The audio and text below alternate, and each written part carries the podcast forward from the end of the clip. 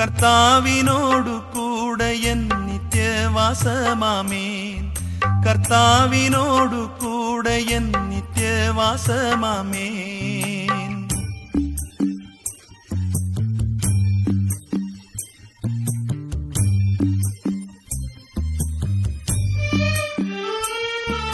അവനിടം വിട്ടു ശരീരബദ്ധനായി.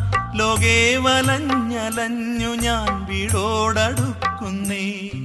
ലോകേ വലഞ്ഞലഞ്ഞു ഞാൻ വീടോടടുക്കുന്നേ. എൻ പ്രിയൻ പാർപ്പിടം മനോഹര ഹർമ്മ്യം മുത്തൂകളാൽ നിർമ്മിതമാ പന്ത്രണ്ടു ഗോപുരം. മുത്തൂകളാൽ നിർമ്മിതമാ പന്ത്രണ്ടു ഗോപുരം.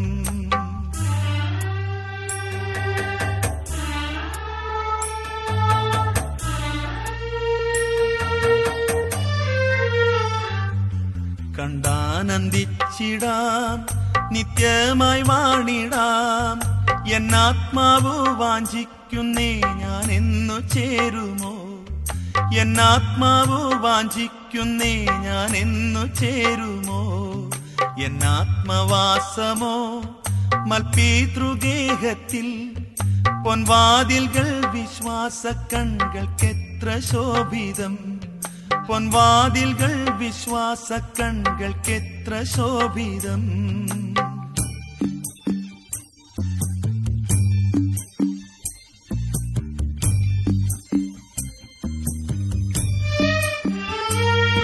ശുദ്ധരിൻ ശോഭനം അവകാശമാം ശാലേം.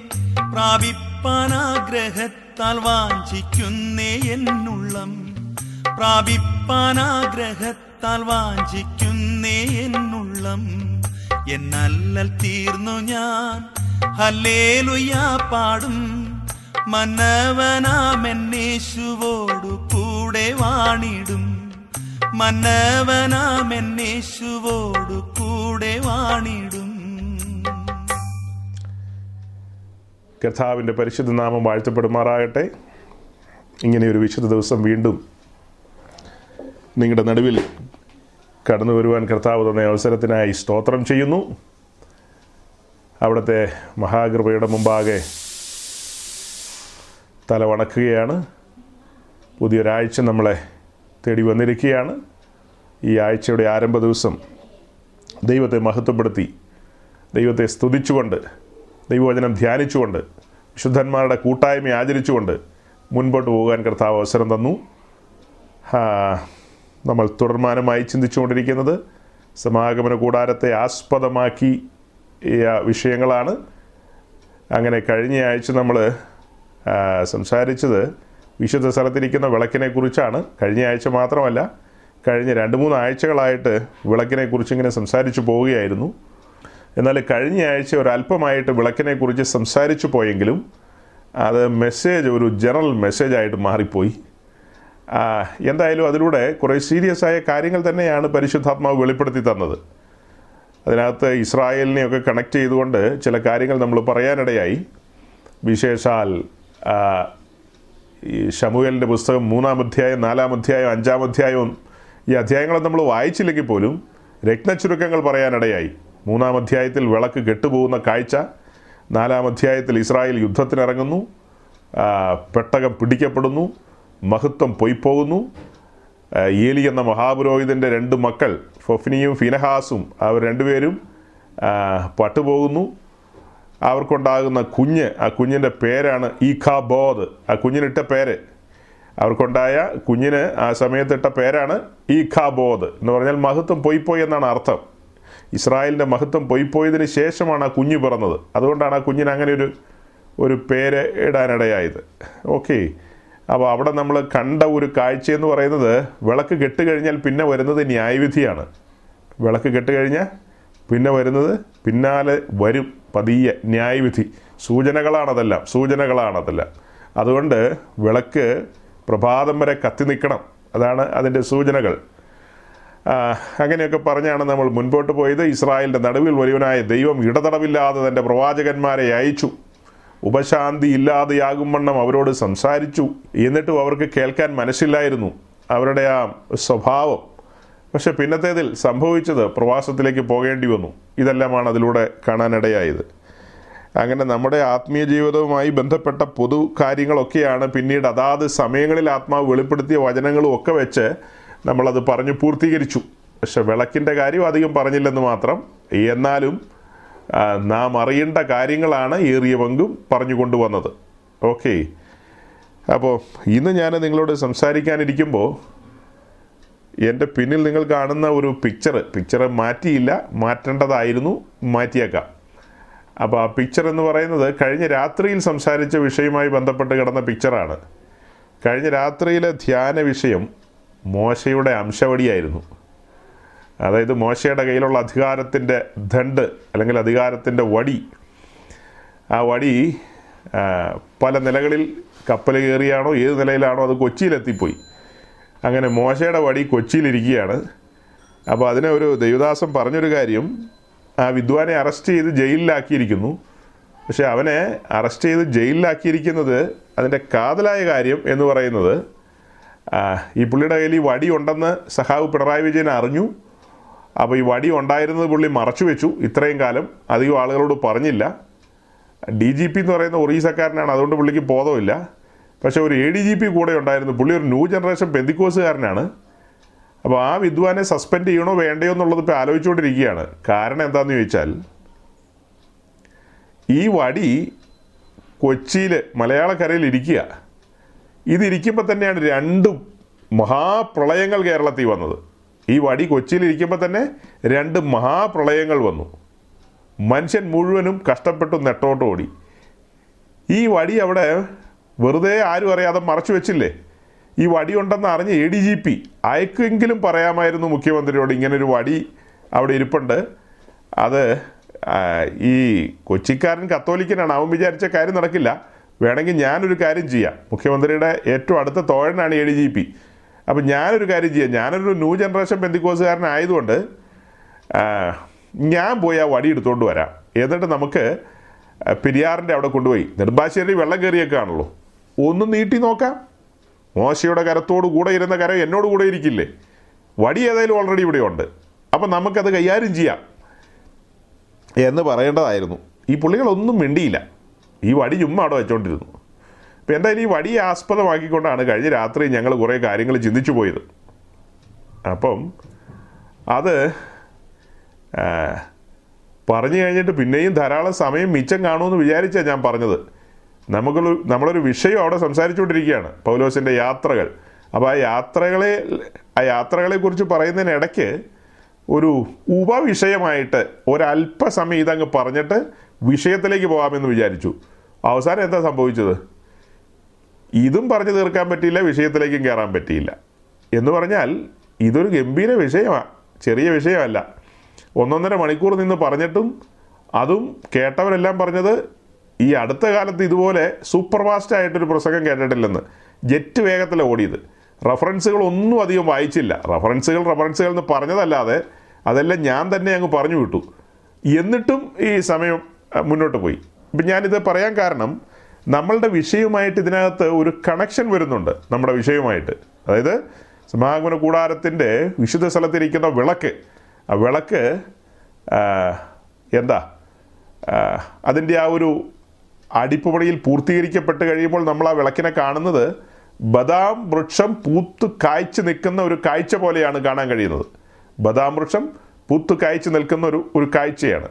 ആ വിഷയം നമ്മൾ കണ്ടത് നേരെ പോയി കണ്ടത് സംഖ്യാപുസ്തകം പതിനേഴാം അധ്യായത്തിൽ അഹ്റോന്റെ തളിർത്ത വടിയെ കണ്ടുകൊണ്ടാണ്.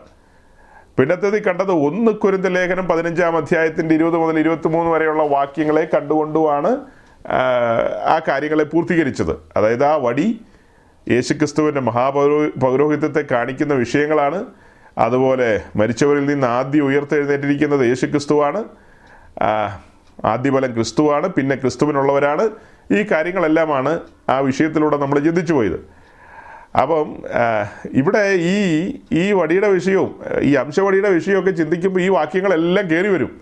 ഈ വിഷയങ്ങളെല്ലാം കയറി വരും. അപ്പം ഞാൻ ഇന്നലെ ഈ കാര്യങ്ങൾ അവിടെ സൂചിപ്പിച്ചു അല്പമായിട്ട്. ഇത് വിശദീകരിച്ചെന്നല്ല ഇത് നിങ്ങൾ തന്നെ പഠിച്ചോളണം. വാക്യങ്ങളും അതിന്റെ റൂട്ടും ഒക്കെ ഞാൻ പറഞ്ഞു തന്നേക്കാം എന്ന് പറഞ്ഞാണ് ഇതൊക്കെ പറഞ്ഞു കൊടുത്തത്.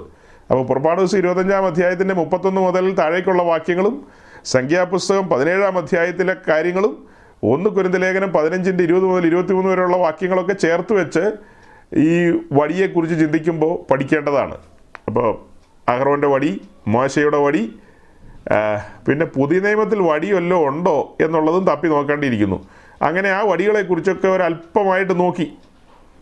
എനിക്ക് തോന്നുന്നത് എന്റെ കേൾവിക്കാരായിട്ട് എപ്പിസ്കോപ്പൽ സഭകളിലെ സഹോദരങ്ങളും ഉണ്ടായിരുന്നു പലരും. ആരൊക്കെയും ഉണ്ടായിരുന്നു. അപ്പോൾ അവർക്കൊക്കെ പ്രയോജനപ്പെടാൻ വേണ്ടിയും പിന്നീട് ആ മെസ്സേജ് നമ്മൾ റെക്കോർഡ് ചെയ്യുന്നതുകൊണ്ട് മറ്റുള്ളവർ കേൾക്കാൻ വേണ്ടിയും ഹെഡിങ്ങുകൾ പ്രകോപനം ഉണ്ടാക്കുന്ന രീതി കൊടുക്ക കൊടുത്താലാണ് ആളുകൾ ശരിക്കും കേൾക്കുകയുള്ളൂ. എന്നോട് ചില സൗകര്യങ്ങൾ പറയാറുണ്ട്. പാസ്റ്ററുടെ പ്രസംഗങ്ങൾക്കൊക്കെ ഈ ചുമ്മാ ശാന്തമായ വേദപുസ്തകത്തിലെ വാക്യങ്ങളൊക്കെ വെച്ചിട്ടാണ് ഹെഡിങ്ങുകൾ അതൊന്നും ഒരു മനുഷ്യൻ കേൾക്കാൻ പറ്റില്ല. അത് കേൾക്കാൻ വരണമെങ്കിൽ വളരെ വിവാദപരമായ ഹെഡിങ്ങുകൾ ഇടണം. അതായത് തമ്മനയിലിടുമ്പോൾ കുറിവാക്യങ്ങളൊക്കെ ഹെഡിങ് കൊടുക്കുമല്ലോ അപ്പോൾ അതൊക്കെ വളരെ പ്രകോപനപരമായിട്ട് ആളുകളെ വലിച്ചടിപ്പിക്കുന്ന രീതിയിൽ താലിബാൻ ഇതാ ഇവിടെ എന്നൊക്കെ പറഞ്ഞോ? അല്ലെങ്കിൽ എന്നതാ? അൽ കൊയ്ത തിരുവല്ലായിൽ വന്നിരിക്കുന്നു എന്നൊക്കെ പറഞ്ഞിടുകയാണെങ്കിൽ ആളുകൾ അത് എന്താണെന്ന് അറിയാൻ വേണ്ടി എല്ലാവരും തുറന്നു നോക്കും. ഒരു പതിനഞ്ച് മിനിറ്റെങ്കിലും എന്തായാലും കേൾക്കാതെ പോകില്ല. അപ്പം അങ്ങനെയൊക്കെ ചെയ്യണമെന്ന് പറഞ്ഞു. നമുക്ക് ഏതായാലും അങ്ങനെയൊന്നും ചെയ്യാൻ ഒരു പ്ലാനും ഇല്ല. താലിബാനും അൽഖ്വയ്ദയുടെ ഒന്നും സഹായമില്ലാതെ കേൾക്കാൻ മനസ്സുള്ളവർ കേൾക്കുക. അല്ലാതെ എന്ത് പറയാനാ? അപ്പം നമ്മുടെ ഇടയിലും ഈ അംശവടിയുടെ കാര്യം ഇപ്പം സമയമില്ല. പിന്നീട് എപ്പോഴെങ്കിലും നമുക്ക് പറഞ്ഞ് കൊണ്ടുവരണം. കാരണം ഈ അംശവടിയൊക്കെ വിട്ട് വന്ന ആൾക്കാരാണ്. ആകർഷണം വല്ലതുമൊക്കെ ഈ വടിയോട് ഇനിയും കിടപ്പുണ്ടോ എന്ന് ആർക്കറിയാം.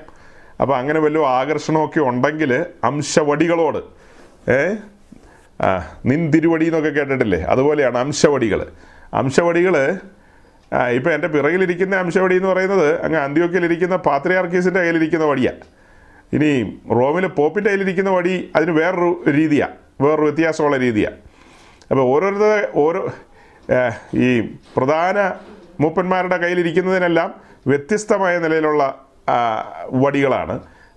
പറഞ്ഞു വന്നു കഴിഞ്ഞാൽ പച്ച മലയാളത്തിൽ പറഞ്ഞു കഴിഞ്ഞാൽ കൊച്ചിക്കാരൻ മോൻസൻ മാവുങ്കൽ മലയാളികളെ നിന്ന നിപ്പി പറ്റിച്ചുകൊണ്ടിരിക്കുന്നു അതുപോലെ ആഗോള ക്രിസ്ത്യാനികൾ ആഗോള ക്രിസ്ത്യാനികളെ അങ്ങനെയല്ലല്ലോ?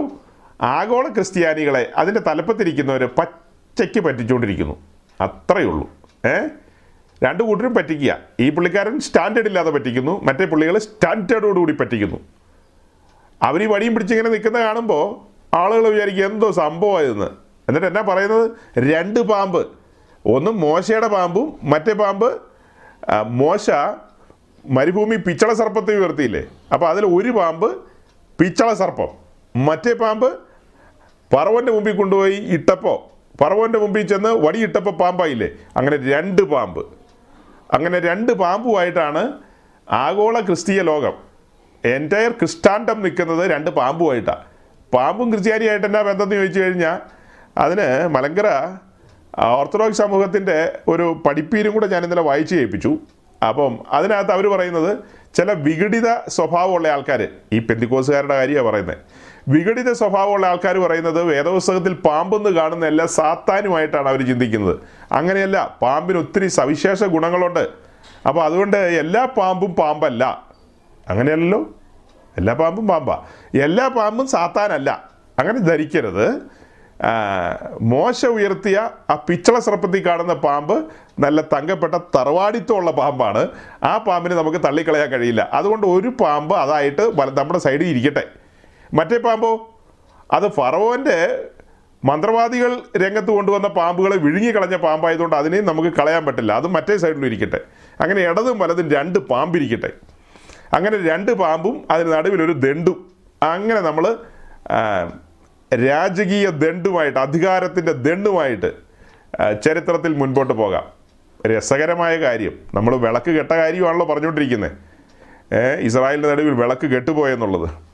അതുപോലെ നമ്മൾ ഇന്നലെ വായിച്ച ഇന്നലെ അല്ലോ അതുപോലെ കഴിഞ്ഞ ആഴ്ച നമ്മൾ വായിച്ചതാണ് വെളിപ്പാട് പുസ്തകത്തിൽ നിന്ന് ആദ്യ സ്നേഹത്തിൽ നിന്ന് പിന്മാറിക്കഴിഞ്ഞാൽ അതായത് ആദ്യ സ്നേഹം എന്നുള്ള വിഷയം പറയുമ്പോൾ ഇടിച്ചെടുത്ത തെളിവുള്ള ഒലിവെണ്ണ വിളക്കിനകത്ത് സഫീഷ്യന്റായിട്ട് കൊണ്ടുവരണം. ആദ്യ സ്നേഹവുമായിട്ട് കണക്റ്റഡ് ആണത്. അപ്പോൾ അത് വളരെയധികം കണക്റ്റഡ് ആണ്. അതങ്ങനെ എണ്ണ സഫീഷ്യന്റായിട്ട് ഇല്ലാതെ വരുമ്പോഴാണ് കെട്ടുപോകുന്നത്. കെട്ട് കഴിഞ്ഞാൽ പിന്നെ ഞാൻ വിളക്ക് തന്നെ എടുത്ത് മാറ്റിക്കളയുമെന്നാണ് പറഞ്ഞത്. ചരിത്രത്തിൽ ഇപ്പോൾ നിങ്ങൾ കാണുന്ന ഈ രണ്ട് പാമ്പും വടിയുമായിട്ട് നിൽക്കുന്ന പുള്ളിക്കാരൻ അങ്ങ് സിറിയയിലെ അന്ത്യോക്കയിലാണ് ഇരിക്കുന്നത് നമുക്കെല്ലാവർക്കും അറിയാം. അദ്ദേഹം മാന്യനാണ് മര്യാദക്കാരനാണ് കുഴപ്പക്കാരനൊന്നുമല്ല. അടിപിടി കേസുകൾക്കൊന്നും പോകുന്നയാളല്ല. ഡീസന്റ് ആണ് എക്സ്ട്രാ ഡീസന്റ് ആണ് ലോകം ആദരിക്കുന്ന മനുഷ്യനാണ്. പക്ഷെ ചരിത്രം നോക്കണ സഹോദരങ്ങളെ ഈ വടി കയ്യിലിരുന്നിട്ട് ഈ വടി കയ്യിലിരുന്നിട്ട് ഇപ്പോഴിരിക്കുന്ന പാത്രിയാർക്കീസിന്റെ സ്ഥാനത്ത് വരേണ്ടിയ നിയുക്ത പാത്രിയാർക്കീസ് എന്ന് പറയുന്ന ആ പുള്ളിക്കാരനെ ഐ എസ് ഐ എസ് എന്ന് പറയുന്ന ആൾക്കാർ കൊന്നുകളഞ്ഞു. അങ്ങനെ ഒരു സംഭവം നടന്നു. ഒരു നാലഞ്ച് കൊല്ലം മുമ്പ് നടന്നൊരു കാര്യമാണ്. അതായത് ഐ എസ് ഐ എസ് ശക്തി പ്രാപിച്ചു കഴിഞ്ഞപ്പോൾ സിറിയ ഏതാണ്ടൊക്കെ അങ്ങ് പിടിച്ച് കയ്യിലാക്കിയ സമയത്ത് ആ സമയത്ത് നിയുക്ത പാത്രിയാർക്കീസ് അതായത് ഇതിനു മുമ്പുണ്ടായിരുന്ന പാത്രിയാർക്കീസ് മരിച്ചതിന് ശേഷം രംഗത്ത് വരേണ്ട ആൾ അദ്ദേഹമാണ്. അദ്ദേഹത്തെയാണ് പിടിച്ചുകൊണ്ടുപോയി കൊന്നുകളഞ്ഞത്. അതിനുശേഷം താഴെയുള്ള ആളാണ് ഇപ്പോഴത്തെ പാത്രിയാർക്കീസായിട്ട്. പിന്നെ വേറെ ആളില്ലല്ലോ. അപ്പോൾ അടുത്ത ആൾ ചീട്ട് വരുന്ന അദ്ദേഹത്തിനാണ്. അങ്ങനെയാണ് അദ്ദേഹം വന്നത്. അപ്പോൾ ഈ രാജകീയ ദണ്ട് അല്ലല്ലോ? ഈ അധികാരത്തിന്റെ ദണ്ട് ഐ എസ് ഐ എസിന്റെ നേരെ എന്തുകൊണ്ടാണ് ഇവർ നീട്ടാഞ്ഞത്? മോശ നീട്ടിയപ്പോൾ പല കാര്യങ്ങളും നടന്നു. ഇവർ വടി നീട്ടിയിട്ട് ഒന്നും നടക്കുന്നില്ല. അപ്പം ഞാൻ ഈ പാത്രാർക്കിസിന്റെ ഒരു ഒരു ഇന്റർവ്യൂ ശ്രദ്ധിച്ചു. ഏഷ്യാനെറ്റിന്റെ ചെയർമാനായിട്ടിരിക്കുന്ന എം ജി രാധാകൃഷ്ണൻ എന്ന് പറയുന്ന അദ്ദേഹവുമായിട്ട് കൊച്ചിയിലെങ്ങാണ്ട് വെച്ച് നടത്തുന്ന ഒരു ഇന്റർവ്യൂ ആണ് ആ ഇന്റർവ്യൂവിൽ അദ്ദേഹം പറയുന്നൊരു വാക്കുണ്ട്. അതായത് സിറിയയിൽ ശരിക്കും അവിടുത്തെ ഭരണാധികാരികൾ ഞങ്ങളെ ഒരു രണ്ടാം തരം പൗരന്മാരായിട്ടാണ് കാണുന്നതെന്ന്. അതായത് അതിന് പറയുന്ന ദിമ്മികൾ എന്നാണ്. ദിമ്മി. ജിമ്മി അല്ല ദിമ്മികൾ. ദിമ്മിവൽക്കരണം എന്ന് പറയും. മുസ്ലിങ്ങൾക്കാണ് പൗരത്വത്തിൽ ഒന്നാം സ്ഥാനം. അല്ലാത്തവരെയൊക്കെ അവർ രണ്ടാം സ്ഥാനത്താണ് കാണുന്നത്. അവരാ ദേശക്കാരും പൗരത്വം ഉണ്ടോ എന്ന് ചോദിച്ചാൽ അതൊക്കെ ഉണ്ട്. പക്ഷേ അവർക്ക് കൊടുക്കുന്ന പരിഗണന രണ്ടാം തരം പരിഗണനയാണ്. അപ്പോൾ അദ്ദേഹം അത് സങ്കടപൂർവം പറയാണ്. അത് പറയുമ്പോഴും പുള്ളിയുടെ കയ്യിൽ എന്തുണ്ട്? ഈ പറഞ്ഞ വടിയുണ്ട്. സിറിയ എന്ന് പറയുന്ന ദേശം പഴയ സുറിയ അരാം ദേശം ക്രിസ്ത്യാനിത്വത്തിന്റെ മെയിൻ ഹബ്ബ് എരിശിലയും കഴിഞ്ഞു കഴിഞ്ഞാൽ ക്രിസ്ത്യാനിത്വം വളർന്ന സ്ഥലം. അവിടെ നിന്നാണ് മിഷൻ യാത്രകൾ ആരംഭിച്ചത്. അവിടെ നിന്നാണ് സുവിശേഷത്തിന്റെ ദീപശിഖ ലോകമെമ്പാടും കൊണ്ടുപോയത്. ആ സ്ഥലത്ത് കാലങ്ങൾക്ക് ശേഷം ആന്തിയോക്കി ആകട്ടെ ദമസ്കോസ് ആകട്ടെ അന്തിയോക്കി ആകട്ടെ ദമസ്കോസ് ആകട്ടെ ചുറ്റുപാടുമുള്ള സ്ഥലങ്ങളാകട്ടെ ഈ സ്ഥലങ്ങളെല്ലാം ഇസ്ലാമിക ഇൻവേഷൻ അവർ പിടിച്ചടക്കി. അവർ പിടിച്ചടക്കി ക്രിസ്ത്യാനിത്വം അവിടെ ചുരുട്ടിക്കൂട്ടി. ഏതോ മുക്കിലും മൂലയിലും ചില പോയിന്റ്സിൽ മാത്രം ഈ സാധുക്കൾ ജീവിക്കുന്നു ഇവരെ ജീവിക്കാൻ അവർ അനുവദിക്കുന്നു എന്ന് മാത്രം. അത് ഒരു ഇസ്ലാമിക് രാഷ്ട്രമായിട്ട് മാറി. അവിടുത്തെ പ്രധാന സംസാര ഭാഷ അരമായിക്കായിരുന്നു അത് അറബിയായിട്ട് മാറി അറബിക് ലാംഗ്വേജ് ആയിട്ട് അവരുടെ മെയിൻ ലാംഗ്വേജ് ഒഫീഷ്യൽ ലാംഗ്വേജ് എന്ന് പറയുന്നത് അറബിക്കാണ്. അരമ അര അരമായിക്കിന്റെ പുതിയ വേർഷൻ പോലെ വരുന്നതാണ് സിറിയക്ക്. അപ്പോൾ ആ സിറിയക്ക് വേർഷൻ എന്ന് പറയുന്ന ആ സിറിയക്ക് ആ സുറിയാനി ഭാഷ യെസ് ആ സുറിയാനി ഭാഷ എന്ന് പറയുന്നത് അവിടുത്തെ ക്രിസ്ത്യാനികൾ മാത്രം സംസാരിക്കുന്നതും പിന്നെ അവരുടെ ആത്മീയ ആവശ്യങ്ങൾക്ക് ഉപയോഗിക്കുന്ന ഭാഷയായിട്ട് മാത്രം പരിണമിച്ചു പോയി ലോപിച്ചു പോയി അവിടുത്തെ പൊതുഭാഷയായിട്ട് ഇവർ ഉപയോഗിക്കുന്നത് അറബിക്കായിട്ട് മാറി. അപ്പോൾ വിഷയം. വിളക്ക് കെട്ടുപോയിന്നേ വിളക്ക് കെട്ടുപോയി. ആസിയയിലെ സഭകളോടാ പറഞ്ഞത് വിളക്കെടുത്ത് മാറ്റുമെന്ന്. അതിന്റെ തൊട്ടടുത്ത സ്ഥലമാണ് തൊട്ടടുത്ത സ്ഥലമാണ് സുറിയ. ഈ വിളക്കും പരിപാടിയൊക്കെ ആയിട്ട് ശുശ്രൂഷകർ വന്ന സ്ഥലമാണ് അന്ത്യോക്കിയ സുറിയയിലെ അന്ത്യോക്കിയ ആ സുറിയ ദേശമാകട്ടെ ആസിയ ആകട്ടെ അതൊക്കെ ചരിത്രത്തിൽ ഇസ്ലാമിക അധിനിവേശത്തിന്റെ മേഖലകളായിട്ട് മാറി. കാരണം എന്താ? വചനം അനുസരിച്ചില്ല പ്രമാണപ്രകാരം പോയില്ല. വിളക്ക് കത്തി തിന്നില്ല. അതിന്റെ കാര്യപരിപാടികളിൽ നിന്ന് മാറി മാനുഷികമായ ആചാര മര്യാദകളിലേക്കുമൊക്കെ അവർ മാറി. അക്കാരണത്താൽ എന്താ സംഭവിച്ചത്? ചരിത്രത്തിൽ ക്രിസ്തീയ സഭ വലിയ മൂല്യ ശോഷണത്തിലൂടെ കടന്നുപോയി. ഇപ്പം നമ്മൾ വിളക്കിന്റെ കാര്യം പറയുമ്പോൾ ചരിത്രത്തിൽ ഈ വിളക്കിനെ കുറിച്ചും കൂടെ പറയണ്ടേ? കുറേ വാക്യങ്ങൾ എടുത്തു വെച്ചിട്ട് കാര്യം മാത്രം പറഞ്ഞാൽ പോരല്ലോ. ആദ്യത്തെ മൂന്ന് നൂറ്റാണ്ടിൽ ശോഭയോടെ കത്തി നിന്ന വിളക്ക് അതിൽ ക്രിസ്ത്യാനിത്വത്തിന്റെ മെയിൻ ഹബ്ബ് എന്ന് തന്നെ പറയാവുന്ന സ്ഥലങ്ങളാണിതെല്ലാം. സിറിയയിലെ അന്ത്യോക്കിയ അടുത്തത് നമ്മൾ പറയുന്ന മോഡേൺ തുർക്കി അതായത് പഴയ ആസിയയിലെ ഇസ്താംബൂൾ കോൺസ്റ്റാന്റിനേപ്പിൾ അതാണ് ഇന്നത്തെ മോഡേൺ ഇസ്താംബൂൾ എന്ന് പറയുന്നത്. അതാണ് അടുത്ത മെയിൻ ഹബ്ബായിട്ട് വരുന്നത്. പിന്നെ ഈജിപ്തിലെ അലക്സാൻഡ്രിയ അലക്സാൻഡ്രിയ എന്ന് പറഞ്ഞാൽ അവിടെ ക്രിസ്ത്യാനിത്വം മാത്രമേ ഉള്ളൂ. പക്ഷേ ആ ആ അലക്സാൻഡ്രിയ ഒക്കെ ഇന്ന് നാമമാത്രമായി ക്രിസ്ത്യാനികളുള്ള സ്ഥലമായിട്ട് മാറി. ലോകത്തിലെ ഏറ്റവും വിപുലമായ പുസ്തക ശേഖരമുള്ള ലൈബ്രറി എന്ന് പറയുന്നത് അലക്സാണ്ട്രിയയിലായിരുന്നു. അലക്സാണ്ട്രിയയും അന്ത്യോക്കിയും ഈ രണ്ട് സ്ഥലത്തു നിന്നാണ് ക്രിസ്ത്യൻ തിയോളജി ഡെവലപ്പ് ചെയ്തു വന്നത്. ക്രിസ്ത്യൻ തിയോളജികൾ ഡെവലപ്പ് ചെയ്തു വന്നത് ഈ രണ്ട് സ്ഥലങ്ങളിൽ നിന്നാണ്. അതിന് പറയുന്ന സ്കൂൾ ഓഫ് ആന്റിയോക്ക് എന്നും സ്കൂൾ അലക്സാണ്ട്രിയ എന്നൊക്കെയാണ് ആ വിഷയത്തെക്കുറിച്ച് പഠിച്ചു വരുന്നത്. അപ്പോൾ അങ്ങനെയുള്ള ആ സ്ഥലങ്ങൾ അതെല്ലാം നോക്കിക്കേ. അന്ത്യോക്യ ഇസ്താംബൂൾ പിന്നെ ഏതാ? അലക്സാണ്ട്രിയ ഇത് മൂന്നും ഇസ്ലാമിക പടയോട്ടത്തിൽ അവരുടെ കാൽക്കീഴിൽ എത്തപ്പെട്ടു അപ്പോൾ ഇവർ ആ സമയത്തും പുകഴ്ന്നുകൊണ്ടിരുന്നതും പറഞ്ഞുകൊണ്ടിരുന്നത് എന്താ? ഞങ്ങളുടെ കയ്യിൽ അംശവടി ഉണ്ടെന്നായിരുന്നു അംശവടി ഉണ്ടെന്ന് മമ്മദിന്റെ ആൾക്കാർ പടയോട്ടം നടത്തി വന്നപ്പോൾ അംശവടിയൊക്കെ ചവിട്ടി മെതിച്ച് ഓടിച്ച് അതിന് മുകളിലൂടെ അങ്ങ് കടന്നുപോയി. അത്ര തന്നെ. അതായത് വ്യർത്ഥമായ സ്വപ്നങ്ങളിലും വ്യർത്ഥമായ ചിന്തകളിലും ഈ ആളുകൾ ഇങ്ങനെ മുന്നോട്ട് പോവുകയാണ്. വ്യർത്ഥമായ രീതിയിൽ. ഇത് തന്നെയാണ് ഇസ്രായേലിന് സംഭവിച്ചത്. ഈ വിളക്കൊക്കെ കെട്ടുപോയ സമയത്തും അവർ വിചാരിച്ച എന്താ? ഒന്ന് ശമുവേൽ മൂന്നാം അധ്യായത്തിലേക്ക് നമ്മൾ വരുമ്പോൾ നമ്മൾ അവിടെ വിളക്ക് കെട്ടുപോയ കാഴ്ച കണ്ടു. വിളക്ക് കെട്ടുപോകുന്ന ഒരു നിലയുള്ളപ്പോഴാണ് നാലാം അധ്യായത്തിൽ അവർ പെട്ടകമായിട്ട് യുദ്ധത്തിന് പോകുന്നത്. അവരുടെ ധാരണ എന്താ? അതാണ് മിഥ്യാധാരണ എന്ന് പറയുന്നത്. മിഥ്യാധാരണ. അന്നത്തെ യുദ്ധത്തിൽ വലിയ സംഹാരമാണ് നടന്നത്. വലിയ സംഹാരം. ഒരു നിമിഷം. നമുക്ക് ആ ഒന്ന് ശമുവേൽ മൂന്നാം അധ്യായം തുറക്കാം. അല്ലല്ലോ നാലാം അധ്യായം. ഒന്ന് ശമുവേൽ നാലാം അധ്യായം. ആക്ച്വലി നമ്മൾ പറഞ്ഞ ഒന്ന് ശമുവേൽ മൂന്നാം അധ്യായത്തിൽ വിളക്ക് കെട്ടുപോയി. നാലാം അധ്യായത്തിൽ ഇവർ യുദ്ധത്തിന് പോവുകയാണ്.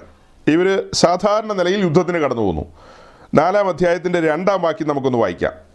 ഒന്ന് ശമുവേൽ നാലാം അധ്യായം അതിന്റെ രണ്ടാം വാക്യം. First Samuel chapter four verse two ഫെലിസ്തീർ ഇസ്രായേലിന് നേരെ അണിനിരന്നു പട പരന്നപ്പോൾ ഇസ്രായേൽ ഫെലിസ്തീനോട് തോറ്റുപോയി സൈന്യത്തിൽ ഏകദേശം നാലായിരം പേരെ അവർ പോർക്കളത്തിൽ വെച്ച് സംഹരിച്ചു കണ്ടില്ലേ? യുദ്ധത്തിൽ എന്ത് ചെയ്തു? പരാജയപ്പെട്ടു പോയി. യുദ്ധത്തിൽ പരാജയപ്പെട്ടതിന് ശേഷം നമ്മളിപ്പോൾ വായിച്ചത് രണ്ടാം വാക്യം. അത് കഴിഞ്ഞ് മൂന്നാം വാക്യത്തിലേക്ക് വരുമ്പോൾ ഈ പരാജയത്തെക്കുറിച്ചൊരു വിശകലനം അവർ നടത്തുകയാണ്. ഇസ്രായേലി മൂപ്പന്മാരെല്ലാം ഒരു വിശകലനം നടത്തുന്നതാണ്. അപ്പോൾ വിശകലനം നടത്തിയപ്പോൾ അവർക്ക് ഒരു ഉത്തരം കിട്ടി. അവരുടെ ഒരു ചിന്ത ഈ യുദ്ധത്തിൽ നമുക്ക് ജയിക്കണമെങ്കിൽ ഷീലോവിൽ നിന്ന് യഹോവയുടെ നിയമപെട്ടകം നമ്മുടെ അടുത്ത് വരുത്തണം. അപ്പോൾ നിയമപെട്ടകവുമായിട്ട് സാധാരണ ഇസ്രായേൽ അങ്ങനെ ചെയ്യാറുണ്ട്. യുദ്ധത്തിന് പോകുമ്പോൾ പെട്ടകം പെട്ടകവുമായിട്ട് മുൻപിൽ പോകും അതുപോലെ സംഗീതക്കാരും വാദ്യവൃന്ദക്കാരും കൂടെ നിന്ന് യഹോവ നല്ലവനല്ലോ അവന്റെ ദയ എന്നേക്കുമുള്ളതെന്ന് വാഴ്ത്തി പാടി. പാടി അങ്ങനെയാണ് അവർ യുദ്ധത്തിന് പോകുന്നത്. അങ്ങനെയൊക്കെ ആയിരുന്നു അവരുടെ പ്രാക്ടീസ്. അപ്പോൾ ഈ ഓർമ്മ വെച്ചുകൊണ്ട് അവർ പറയാണ് ഈ നിലയിൽ നിയമപെട്ടകം കൊണ്ടുവരണം. എന്നിട്ട് നാലാം വാക്യം വായിക്കൂ അങ്ങനെ ജനം ഷീലോവിലേക്ക് ആളയച്ചു അവർ കരൂപുകളുടെ മധ്യ അധിവസിക്കുന്നതിനായ സൈന്യങ്ങളുടെ ഹോബയുടെ നിയമപെട്ടകം അവിടെ നിന്ന് കൊണ്ടുവന്നു എലിയുടെ രണ്ട് പുത്രന്മാരായ കുഫ്നിയും ഫിനഹാസും ദൈവത്തിന്റെ നിയമപെട്ടകത്തോടു കൂടി ഉണ്ടായിരുന്നു അഞ്ചാം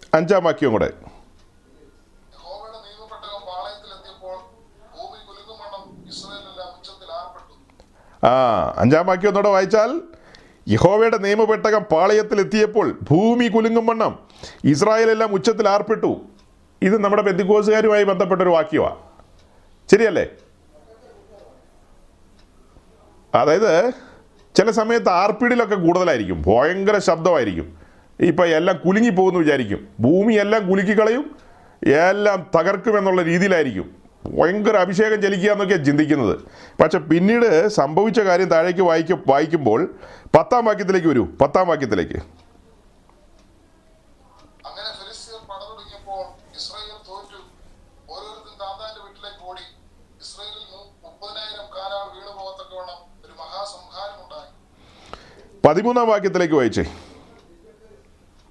അവൻ വരുമ്പോൾ ഏലി നോക്കിക്കൊണ്ട് നോക്കിക്കൊണ്ട് വഴിയരികെ തന്റെ ആസനത്തിൽ ഇരിക്കുകയായിരുന്നു ദൈവത്തിന്റെ പെട്ടകത്തെക്കുറിച്ച് അവന്റെ ഹൃദയം വ്യാപനപ്പെട്ടിരുന്നു ആ മനുഷ്യൻ പട്ടണത്തിലെത്തി വസ്തുത പറഞ്ഞപ്പോൾ പട്ടണത്തിലെല്ലാം നിലവിളിയായി അപ്പം ഈ പശ്ചാത്തലം മനസ്സിലായല്ലോ. പടയിൽ ഇസ്രായേൽ തോറ്റുപോയി പെട്ടകം പിടിക്കപ്പെട്ടു. ഈ കാര്യങ്ങളുമായിട്ട് ഈ വാർത്തയുമായിട്ട് ഒരു മനുഷ്യൻ അതായത് ഏലി പുരോഹിതന്റെ അടുക്കിലേക്ക് വരികയാണ്.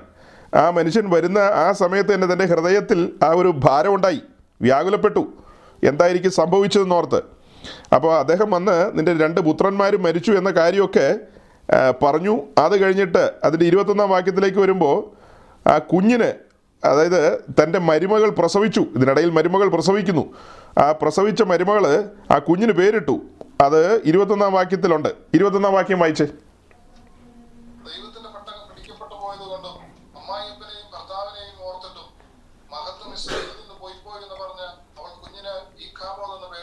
ഇതിനിടയ്ക്ക് അമ്മായിപ്പൻ തലകുത്തി വീണ് അമ്മായിപ്പനും മരിച്ചു.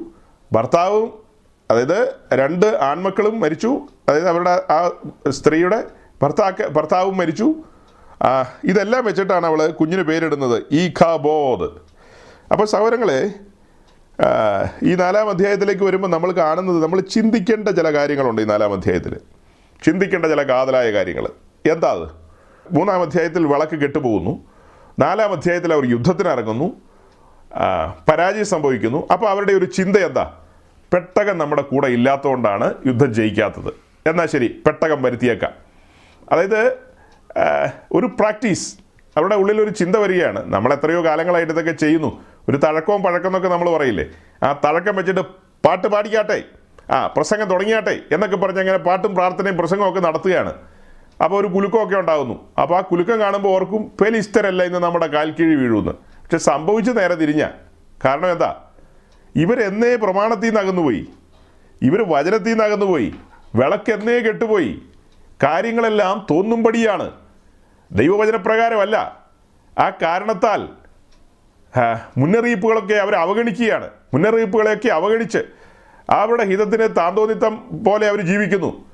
മഹാപുരോഹിതനായ ഏലി തന്റെ മക്കളെ ശാസിക്കുന്നില്ല ഗുണദോഷിക്കുന്നില്ല ശാസനകളില്ലാത്ത ഒരു ലോകം. ആ കാരണങ്ങളാൽ ദുരന്തമാണ് അവിടെ സംഭവിച്ചത്.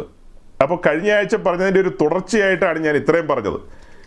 ഈ കൂട്ടത്തിൽ ഈ അംശവടിയുടെ കാര്യവും കൂടെ ചേർത്ത് വെച്ച് പറയാണ് ചരിത്രത്തിലെ കാര്യം. ചരിത്രത്തിലെന്താ ചരിത്രത്തിൽ പുതിയ നിയമസഭയോടുള്ള ബന്ധത്തിൽ ദൈവത്തിന്റെ ദാസന്മാർക്ക് അവരുടെ തലമേൽ അഭിഷേകതയിലുമാണ് വീഴേണ്ടത്. അധികാരം അതാണ് അധികാര കൈമാറ്റം എന്ന് പറയുന്നത്.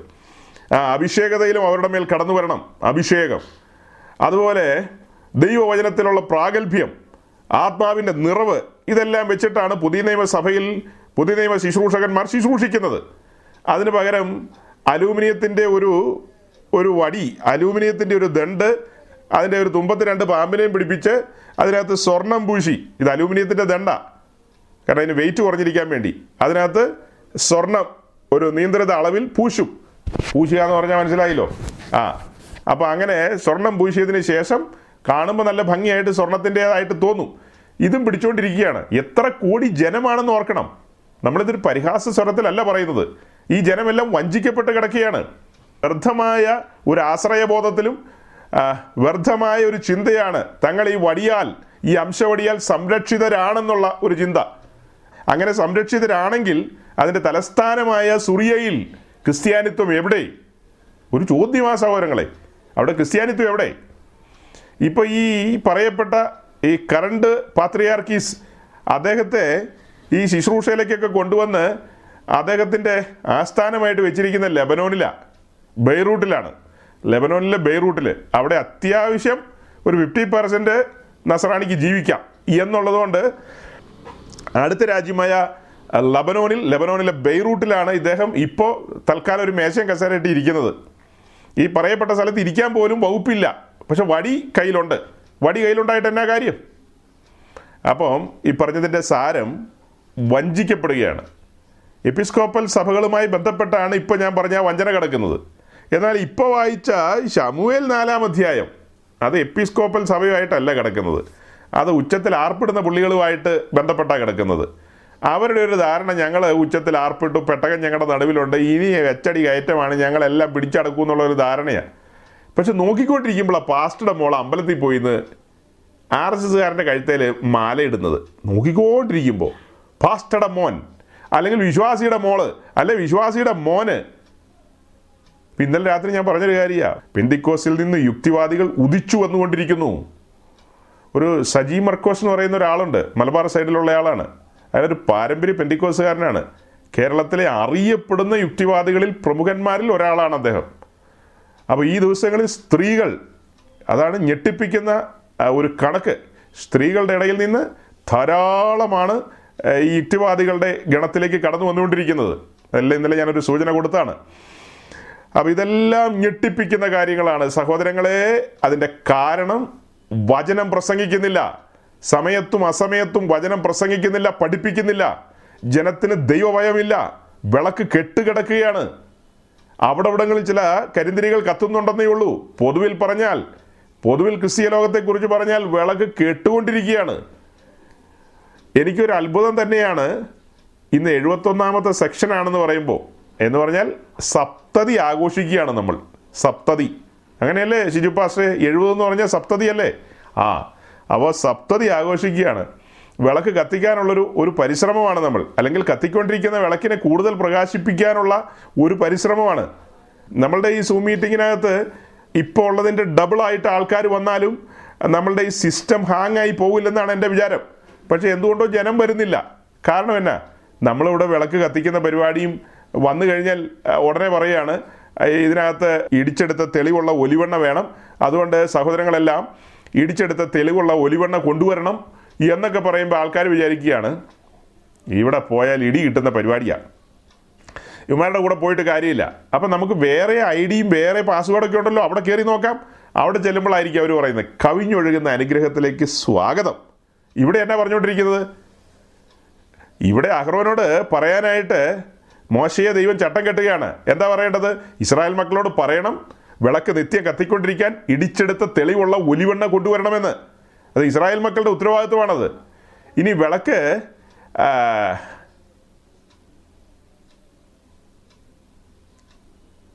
ആ, ഈ പറയപ്പെട്ട ഞാനിപ്പോൾ പറഞ്ഞ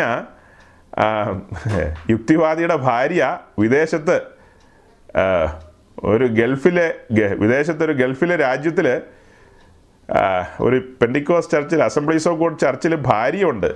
ഭർത്താവ് പണ്ട് അവിടെ ഉണ്ടായിരുന്നായിരിക്കാം. ഒരുപക്ഷെ അസംബ്ലീസ് ഓഫ് ഗോഡുകാരനായതുകൊണ്ടായിരിക്കും യുക്തിവാദിയായി പോയത്. ദൈവത്തിന്റെ കൃപയാൽ നമുക്ക് അങ്ങനെ ഒരു വഴിയിലേക്ക് പോകാനായിട്ട് ദൈവം അവസരം ഒരുക്കിയില്ല. ഇന്നും കൃപയാൽ നിൽക്കുന്നു. അതോർത്ത് സ്വോത്രം. ഓക്കെ. അപ്പോൾ എന്തായാലും ഇടയ്ക്ക് ഇങ്ങനെ ബാക്ക് ചാനൽ മെസ്സേജ് വരുന്നതുകൊണ്ട് ശ്രദ്ധിച്ചു പോയതാണ്. അപ്പം സഹോദരങ്ങളെ വിളക്കിൽ കത്താനുള്ള എണ്ണ ഇടിച്ചെടുത്ത തെളിവുള്ള ഒലിവെണ്ണ അത് കൊണ്ടുവരേണ്ട ഉത്തരവാദിത്വം ഇസ്രായേൽ മക്കളുടേതാണ്. അതേസമയം വിളക്ക് കത്തിക്കേണ്ടതും അതിന്റെ കാര്യങ്ങളെല്ലാം മേൽനോട്ടം വഹിക്കേണ്ടത് മഹാപുരോഹിതന്റെ ഉത്തരവാദിത്തമാണ്. അദ്ദേഹത്തെ സഹായിക്കേണ്ട ഉത്തരവാദിത്തമാണ് തന്റെ മക്കളായ പുരോഹിതന്മാർക്ക്. ഇങ്ങനെയാണ് അതിന്റെ ഒരു ക്രമം വെച്ചിരിക്കുന്നത്. അപ്പോൾ ആ ക്രമത്തിനനുസരിച്ചാണ് നമ്മൾ മെസ്സേജ് പറയുന്നത്. നമ്മുടെ പ്രസംഗമൊക്കെ ആ രീതിയിലായിരിക്കും പോകുന്നത്. അതുകൊണ്ട് ഒരു പക്ഷേ എല്ലാവർക്കും പെട്ടെന്ന് അങ്ങ് തൃപ്തിപ്പെടണമെന്ന് ഇല്ല. പക്ഷേ എങ്കിലും ഞാൻ പറയുകയാണ് ക്രിസ്തീയ ലോകത്ത് വിളക്ക് കെട്ടുപോയിക്കൊണ്ടിരിക്കുകയാണ്. ഇനി കാഹളം ധനിക്കാൻ സമയമായി. വിളക്ക് കെട്ട് കെട്ട് കെട്ട് വരുമ്പോൾ ഒരു വാക്യമുണ്ട് ലൂക്കോസിന്റെ സുവിശേഷത്തിൽ മനുഷ്യപുത്രൻ വരുമ്പോൾ ഭൂമിയിൽ ഭയങ്കര ഉണർവ് നടക്കുമെന്ന് അങ്ങനെയാണോ? മനുഷ്യപുത്രൻ വരുമ്പോൾ ഭൂമിയിൽ വിശ്വാസം കണ്ടെത്തുമോ എന്നാണ് എഴുതിയിരിക്കുന്നത്. എന്ന് പറഞ്ഞാൽ അർത്ഥം എന്താ? ഒടുക്ക ഒടുക്കമാകുമ്പോഴത്തേക്കും വിളക്ക് കെട്ട് കെട്ട് പോവും. പരിശോധനകൾ തിരിച്ചറിയുന്നില്ല. ഗിബയോന്യര് ഇസ്രായേലിന്റെ നടുവിൽ കടന്നു വന്ന് അവരൊരു വ്യാജം പറഞ്ഞപ്പോൾ യോശുവായിക്കും കൂട്ടാളികൾക്കും മനസ്സിലായില്ല. സംഭവിച്ച എന്താ? പരാജയം സംഭവിച്ചു. യഹോവയ്ക്ക് അനിഷ്ടമായ കാര്യം യഹോവയോട് ആലോചിക്കാതെ അവർ ചെയ്ത കാര്യം ദൈവസന്നിധിയിൽ അതൊരു കുറ്റമായിട്ട് പരിണമിച്ചു. അതുപോലെ ഇന്ന് പെന്തിക്കോസുകാർ ഇത് തനിച്ചു പാർക്കുന്ന ജനം ജാതികളോടുകൂടെ എണ്ണപ്പെടുന്നില്ലെന്ന് പറയപ്പെടേണ്ട ജനം. അവരൊരു തനിമ കാണിക്കേണ്ടവരാണ്. സ്വഭാവത്തിൽ ജീവിതത്തിൽ പ്രവൃത്തിയിൽ സകല മേഖലകളിലും. ലോകത്തിന് വെളിച്ചം കൊടുക്കേണ്ടവരാണ്. അവരിന്ന് കത്തോലിക്കരോടും ഓർത്തഡോക്സുകാരോടും ഒക്കെ കൂട്ടുകൂടി തോളത്ത് കൈയിട്ട് ക്രിസ്തീയ ഐക്യം എന്നൊക്കെ പറഞ്ഞ് ഉപദേശത്തിൽ വെള്ളം ചേർക്കുന്നു. വീണ്ടും ജനനത്തെക്കുറിച്ച് ഇപ്പോൾ പറയേണ്ടത് ഹിന്ദുക്കളോടും മുസ്ലിങ്ങളോടും മാത്രമാണ് വീണ്ടും ജനനം പറയാനായിട്ട് ഇപ്പോഴത്തെ അവസ്ഥ. കാരണം എന്നാ? കത്തോലിക്കരുമായിട്ട് ബായി ബായി ആയി. ഇനി അവരോട് എങ്ങനെ വീണ്ടും ജനനത്തെക്കുറിച്ച് പറയുന്നത്? അവർ കൊച്ചു കുഞ്ഞിനെ മാമോദീസ മുക്കി വീണ്ടും ജനിപ്പിക്കുകയാണ്. അപ്പം നിങ്ങൾ അങ്ങനെ ചെയ്യുക ഞങ്ങൾ ഇങ്ങനെ ചെയ്യാം എന്നുള്ളതാണ്. ഒരു ഒരു അണ്ടർസ്റ്റാൻഡിങ് നമുക്ക് പോകാം എന്നുള്ളൊരു നിലയിലേക്ക് എത്തി. അതിനൊരു കൊച്ചു മറുപടി ഇത്രയേ ഉള്ളൂ. വെളിപ്പാട് പുസ്തകത്തിൽ പറയുന്ന അമ്മിച്ചിയുടെ കാര്യം. ഏതാ അമ്മിച്ചി? മർമ്മം മഹതിയാം ബാബിലോൺ വേശിമാരുടെയും മ്ലേച്ഛതകളുടെയും മാതാവ്. മാതാവ് അങ്ങ് അങ്ങ് അങ്ങ് എന്താ? റോമിൽ ഇരിപ്പുണ്ട്. പിന്നെ കൂടെയുള്ള ആ പറഞ്ഞ പുള്ളിക്കാരികൾ ആ പുള്ളിക്കാരികളാണ് നമ്മൾ പറഞ്ഞ I P C A G Sharon church of God T P C prayer room ആ കൂട്ടത്തിൽ വരരുത് കേട്ടോ. ആ ഉള്ള കാര്യം പറഞ്ഞേക്കാം. പറഞ്ഞില്ല കേട്ടില്ല എന്ന് വേണ്ട. അപ്പോൾ ഇതെല്ലാ പ്രയർ റൂമുകളും അവസാനം ഈ അമ്മിച്ചിയുടെ കൂട്ടത്തിൽ കൂടും. ഒടുക്കം വൺ വേൾഡ് റിലീജിയൻ വെളിപ്പെടാൻ പോകുന്നു. ഏ ഏക മത സംവിധാനം വെളിപ്പെടാൻ പോകുന്നു. അതിലേക്ക് എല്ലാ പുള്ളിക്കാരികളും പുള്ളിക്കാരന്മാരും പോകും. അതാണ് വരും ദിവസങ്ങളിൽ കാണേണ്ടത്. അതിനിടയിൽ ഒഴുക്കിനെതിരെ നീന്തി നിൽക്കുന്ന ഒരു ചെറിയ കൂട്ടം കാണും. ഒരു റംനന്റ് ഒരു ശേഷിപ്പ്. ആ ശേഷിപ്പാണ് കാഹളം കേൾക്കാൻ പോകുന്നത്. അവർ ഇടകലരില്ല. അവർ ജാതികളോട് ഇടകലരില്ല. എഫ്രൈമിന് അബദ്ധം പറ്റി. ശലോമോൻ അബദ്ധം പറ്റി. എഫ്രൈം എന്ത് ചെയ്തു? ജാതികളോട് ഇടകലർന്നു. ശലോമോൻ എന്നാ പറ്റി? ശലോമോന് പറ്റിയ കാര്യം പറയാതിരിക്കുക വേദം ഏ ദൈവത്തിന്റെ ആലയം പണിതവൻ. ആ ആലയത്തിന്റെ നേരെ ഓപ്പോസിറ്റുള്ള മലയിൽ അവൻ തന്റെ ഭാര്യമാർക്ക് വേണ്ടി എന്താ? ബാലിനും മറ്റേതിനും മറിച്ചതിനും ഒക്കെ വേണ്ടി അശേരയ്ക്കൊക്കെ വേണ്ടി അവിടെ വേറെ ആലയം പണിതു. ഇന്നലകളിൽ ദൈവത്തിനു വേണ്ടി ശോഭിച്ചവൻ പിന്നത്തേതിൽ എന്ത് ചെയ്തു? അന്യദൈവാരാധനയുമായി ബന്ധപ്പെട്ട കാര്യങ്ങൾക്ക് പിന്തുണ കൊടുക്കുന്നയാളായിട്ട് മാറി. അപ്പൊ ചരിത്രമാണിതല്ല. വേദപുസ്തക ചരിത്രങ്ങൾ ദൃഷ്ടാന്തങ്ങളാണ്. അപ്പോൾ മുന്നറിയിപ്പുകളാണ്.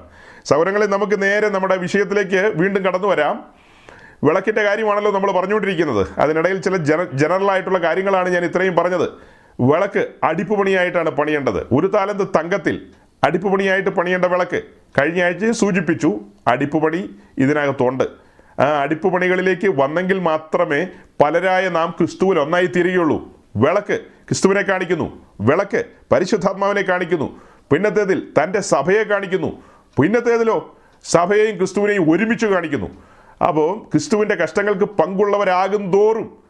അതുപോലെ ക്രിസ്തുവിന്റെ കഷ്ടങ്ങൾക്ക് കൂട്ടായ്മ കാണിക്കേണ്ടതിന്. അപ്പോൾ ആ കൂട്ടായ്മയിലേക്ക് ആ പങ്കാളിത്തത്തിലേക്ക് നാം കടന്നു വരേണ്ടതിന്. പൗലൂസ് പറയുന്ന പോലെ അതിൽ കുറവായുള്ളത് എന്റെ ശരീരത്തിൽ ഞാൻ പൂരിപ്പിക്കുന്നു എന്നാണ് പറയുന്നത്. ക്രിസ്തുവിന്റെ സഭയ്ക്ക് വേണ്ടി ഞാൻ കഷ്ടങ്ങൾ സഹിക്കുന്നു. അതിനുള്ള വരം എനിക്ക് ലഭിച്ചിരിക്കുന്നു. അപ്പോൾ എന്റെ ജീവിതത്തിലും അടിപ്പുപണികളുണ്ട്. ഞാനും ആ അടിപ്പുപണിയിൽ പിടിക്കാമോ എന്ന് വെച്ച് ലക്ഷ്യത്തിലേക്ക് കുതിച്ചുകൊണ്ടിരിക്കുകയാണ്. ലക്ഷ്യത്തിലേക്ക് പോയിക്കൊണ്ടിരിക്കുകയാണ്. അതാണ് പൗലോസിനും പറയാനുള്ളത്. അത്തരത്തിൽ സഹോദരങ്ങളെ എബ്രായ ലേഖനം പറയുന്ന പോലെ നമ്മുടെ രക്ഷാനായകനെ കഷ്ടാനുഭവങ്ങളിലൂടെ തികഞ്ഞവനാക്കിയെങ്കിൽ അനേകം പുത്രന്മാരെയും കഷ്ടാനുഭവങ്ങളിലൂടെ അതായത് പുത്രൻ അനുഭവിച്ച കഷ്ടങ്ങളിലൂടെ പുത്രൻ കടന്നുപോയ വഴികളിലൂടെ കടത്തിവിട്ടുകൊണ്ട് നമ്മയും പൂർണരാക്കുക എന്നുള്ളതാണ് ദൈവത്തിന്റെ ഉദ്ദേശം. അതുകൊണ്ടാണ് അവനൊരു മാതൃക വെച്ചേച്ചു പോയി നാം അവന്റെ കാൽച്ചൂടുകളെ പിന്തുടരണം. അവന്റെ ജീവിതത്തിൽ അനുവദിച്ച പല കാര്യങ്ങളും നമ്മുടെ ജീവിതത്തിൽ കടന്നു വരും. അവൻ നിന്നെ അനുഭവിച്ചു. അവൻ പഴിയും ദുഷിയും കേൾക്കാനിടയായി. അവൻ പരിഹസിക്കപ്പെട്ടു. ഈ കാര്യങ്ങളെല്ലാം നമ്മുടെ ജീവിതത്തിലും വരും. അവൻ പീഡിപ്പിക്കപ്പെട്ടു. അവൻ എന്താ? കഷ്ടം അനുഭവിച്ചു. ഇതൊക്കെ നമ്മുടെ ജീവിതത്തിലേക്കും കടന്നു വരും. അപ്പോൾ ഇതെല്ലാം കടന്നു വരുമ്പോൾ വിളക്കിന്റെ പണികളാണ് നടക്കുന്നത്. അപ്പോൾ നമ്മൾ ഒരു ഒരു സെക്കൻഡ് ഒന്ന് ചിന്തിച്ചേ. ഒരു പ്രത്യേക ഉപകരണം ഇരുമ്പ് കൊണ്ടുള്ള ഒരു പ്രത്യേക ഉപകരണം ഉണ്ടാക്കണം. ആ ഉപകരണം ഉണ്ടാക്കാനായിട്ട് ഒരു പത്തൊൻപത് ഇരുമ്പിന്റെ കഷ്ണങ്ങൾ ചെറിയ കഷ്ണങ്ങളുണ്ട് ചെറിയ ഇരുമ്പിന്റെ തകിടുകൾ ആ ഇരുമ്പിന്റെ തകിടുകൾ ചെറിയ കഷ്ണങ്ങൾ അല്ലെങ്കിൽ എന്താ പറയുക ഇരുമ്പിന്റെ ചെറിയ ചെറിയ പീസുകൾ ഒരു ഇരുപത്തഞ്ചോ മുപ്പതോ പീസുകളുണ്ട്. ആ ഇരുപത്തഞ്ചോ മുപ്പതോ പീസുകൾ കൊണ്ട് ഉദ്ദേശിക്കുന്ന പോലത്തെ ഒരു ഉപകരണം ഉണ്ടാക്കാൻ കഴിയില്ല. അപ്പോൾ അതിനെ കൊല്ലൻ ചെയ്യും? ഈ ഇരുപത്തഞ്ച് കഷ്ണങ്ങളെയും നേരെ തീക്കകത്തേക്ക് ഇടും എന്നിട്ട് ഇരുപത്തഞ്ച് കഷ്ണത്തെയും ഉരുക്കും. ഉരുക്കിയിട്ടാണ് അതിനെ സംയോജിപ്പിച്ച് ഒരുമിച്ച് ചേർത്ത് അടിച്ചടിച്ച് പണിയുന്നത്. അപ്പോൾ ഒരു പ്രത്യേക ഉപകരണം ലഭിക്കും. അതുപോലെ തന്നെയാണ് മൂശാരി ആശാരി തട്ടാൻ ഇവരൊക്കെ അവരുടെ കയ്യിൽ കിട്ടുന്ന കാര്യങ്ങളെ പണതൊരുക്കി ഉപകരണങ്ങളാക്കി മാറ്റുന്നത് പ്രയോജനപ്പെടുന്ന കാര്യങ്ങളാക്കി മാറ്റുന്നത്. ഇവിടെ നമ്മൾ ഈ വിളക്കിന്റെ കാര്യം പറയുമ്പോൾ പലരായ നാം നാം എല്ലാം സമർപ്പിതരായിരിക്കണം. അങ്ങനെ നാം സമർപ്പിതരാകുമ്പോഴാണ് ക്രിസ്തുവിന്റെ ശരീരത്തിന്റെ ഓരോ അവയവങ്ങളായിട്ട് നാം മാറുന്നത്. സഭയാം ശരീരത്തിന്റെ ഓരോ അവയവങ്ങളായിട്ട് നാം മാറുന്നത്. അപ്പോൾ അതിന് നമ്മുടെ എല്ലാം ജീവിതത്തിൽ അടുപ്പ് പണികൾ ആവശ്യമാണ്. ഇങ്ങനെ ഒരു ടീച്ചിങ് ആരംഭത്തിൽ ഉണ്ടായിരുന്നു. ആദ്യം മൂന്ന് നൂറ്റാണ്ടിൽ ഉണ്ടായിരുന്നു. പിന്നത്തേതിൽ ടീച്ചിങ്ങുകളെല്ലാം കാറ്റത്ത് പറന്നുപോയി. പിന്നെ ചുമ്മാ തോന്നിയതുപോലെ അലൂമിനിയത്തിന്റെ കോലും എടുത്തുകൊണ്ട് വന്ന് രണ്ട് പാമ്പിനെയും പിടിപ്പിച്ചുകൊണ്ട് ഇങ്ങനെ നിന്നു. ചരിത്രത്തിൽ ക്രിസ്തീയ സഭ അപഹാസ്യരുടെ സംഘമായി മാറി. അപഹാസ്യരുടെ സംഘമായി മാറി. ചരിത്രത്തിൽ അടയാളപ്പെടുത്താൻ കഴിയാത്ത നിലയിൽ അവഗണിക്കപ്പെട്ട് തള്ളപ്പെട്ട് മാറ്റപ്പെട്ടു പോയി. പിന്നെ യൂറോപ്പിൽ ചില അധികാരത്തിന്റെയും പണത്തിന്റെയും ധാർഷ്ട്യം കൊണ്ട് ഇന്നും ക്രിസ്ത്യാനിത്വം അവിടെ നിലനിൽക്കുന്നു എന്ന് മാത്രം. അത് പണത്തിന്റെയും അധികാരത്തിന്റെയും ഒക്കെ ചില ഹുങ്കുകൾ കൊണ്ട് നിലനിൽക്കുന്നതാണ്. പക്ഷേ അതും കാലക്രമത്തിൽ ഇല്ലാതെ പോയിക്കൊണ്ടിരിക്കുകയാണ്. മിഡിൽ ഈസ്റ്റിൽ സംഭവിച്ചതുപോലെ അല്ലെങ്കിൽ വെസ്റ്റ് ഏഷ്യയിൽ അങ്ങനെ പറയാം. വെസ്റ്റ് ഏഷ്യയിൽ സംഭവിച്ചതുപോലെ അവിടെയും ഇത്തരത്തിലുള്ള അധിനിവേശങ്ങൾ സംഭവിക്കും. അവിടെയും കുറിച്ചു വെച്ചോ? അവിടെയും ഇന്ന് ക്രിസ്ത്യൻ രാജ്യങ്ങൾ എന്ന പേരിൽ അറിയപ്പെടുന്ന യൂറോപ്യൻ രാജ്യങ്ങളിലെല്ലാം വെസ്റ്റ് ഏഷ്യയിൽ സംഭവിച്ചതുപോലെ. എന്താ തുർക്കി സുറിയ ലബനോൻ ഈജിപ്ത് ഇതെല്ലാം പൂർണമായും ക്രിസ്തീയ രാജ്യങ്ങളായിരുന്നു. എന്ന് പറഞ്ഞാൽ ക്രിസ്ത്യാനികൾ തിങ്ങിപ്പറക്കുന്ന രാജ്യങ്ങളായിരുന്നു. അവിടെയെല്ലാം ഉപദേശത്തിൽ നിന്നും വചനത്തിൽ നിന്നും വഴിമാറി. പണികൾ നടക്കുന്നില്ല. ഞാൻ എന്റെ സഭയെ പണിയും ഞാൻ എന്റെ വിളക്ക് പണിയും. അത് അടിപ്പ് പണിയായിട്ട് പണിയേണ്ടതാണ്. ഏ എന്നെല്ലാം പറഞ്ഞിട്ട് അതിന് പകരം ചുമ്മാ ഗ്ലീലേ മീലേത് മോറാൻ എന്നൊക്കെ പറഞ്ഞ് നേരം പോക്ക് പറഞ്ഞുകൊണ്ടിരുന്നു. പറഞ്ഞുകൊണ്ടിരുന്നപ്പോൾ ആളുകൾ വചനത്തിൽ നിന്നും ആത്മാവിൽ നിന്നും അകന്നുപോയി. ഇന്നും അതുപോലെയാണ് നമ്മൾ പെന്തിക്കോസ് ലോകവും ചുമ്മാ കുറേ ചടങ്ങ് നടത്തി സൂം മീറ്റിംഗ് ആണ് ആ മീറ്റിംഗ് ആണ് ഈ മീറ്റിംഗ് ആണെന്നൊക്കെ പറഞ്ഞ്.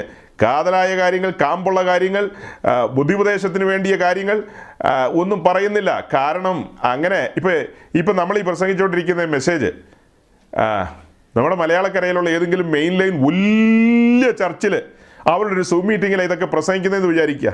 ഈ ഒരു മെസ്സേജ് അല്ല കഴിഞ്ഞ ആഴ്ചകളിലെല്ലാം നിരന്തരമായി നമ്മൾ പ്രസംഗിച്ചത്. അവർ എത്ര നേരം കേട്ടിരിക്കും?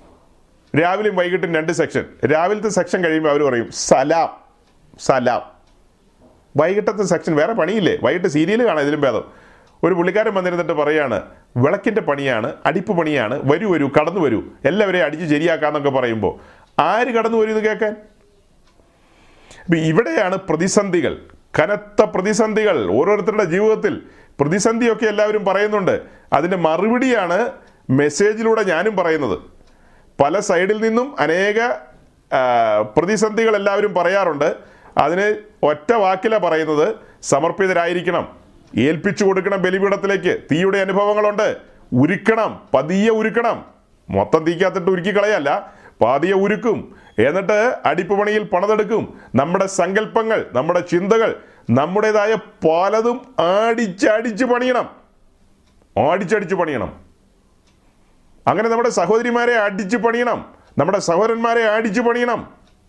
പണതെങ്കിൽ മാത്രമേ ഈ സഭയാം ശരീരത്തിന്റെ ഭാഗമായി തീരുകയുള്ളൂ ഒരു സ്ഥലത്തൊരു സഹോദരൻ അവന്റെ ഭാര്യയ്ക്ക് ഒന്നൊന്നര രണ്ട് ലക്ഷം രൂപയ്ക്ക് അടുത്ത് ശമ്പളമുണ്ട്. അപ്പോൾ എന്നോട് പറയുക പുള്ളിക്കാരിയുടെ ബാങ്ക് അക്കൗണ്ട് അതിനെക്കുറിച്ച് എനിക്ക് വലിയ പിടിയില്ല. കഴിഞ്ഞ അഞ്ച് വർഷമായിട്ട് ഈ ഒന്നൊന്നര ലക്ഷം രൂപ കിട്ടുന്ന ശമ്പളം അവളുടെ അക്കൗണ്ടിലാണ്.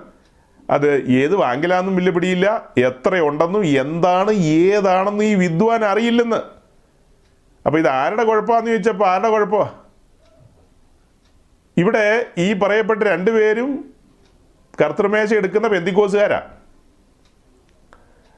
ഭാര്യ ഭർത്താവിന്റെ മുമ്പാകെ ഈ കാര്യം മറച്ചു വെക്കുകയാണ്. അതായത് ഈ അക്കൗണ്ട് ഇല്ലെന്നുള്ളതല്ല. അവൾ പറയുന്നത് അത് എന്റെ സ്വകാര്യ കാര്യമാണ് അതിനകത്ത് തലയിടാൻ വരണ്ട. എന്റെ പേഴ്സണൽ കാര്യത്തിൽ എന്താണ് തലയിടുന്നത്? എന്റെ പേഴ്സണൽ കാര്യത്തിൽ എന്തിനാണ് നിങ്ങൾ തലയിടാൻ വരുന്നത്? ഞാൻ ജോലി ചെയ്യുന്നു ഈ എന്റെ ശമ്പളം. അത് ഞാൻ എന്റേതായിട്ട് കീപ്പ് ചെയ്യും. ഞാനിത് കേട്ടതൊരു ഒരു മൂന്നാൽ വർഷം പിറകില. ഒരു മൂന്നാൽ വർഷം പിറകിൽ.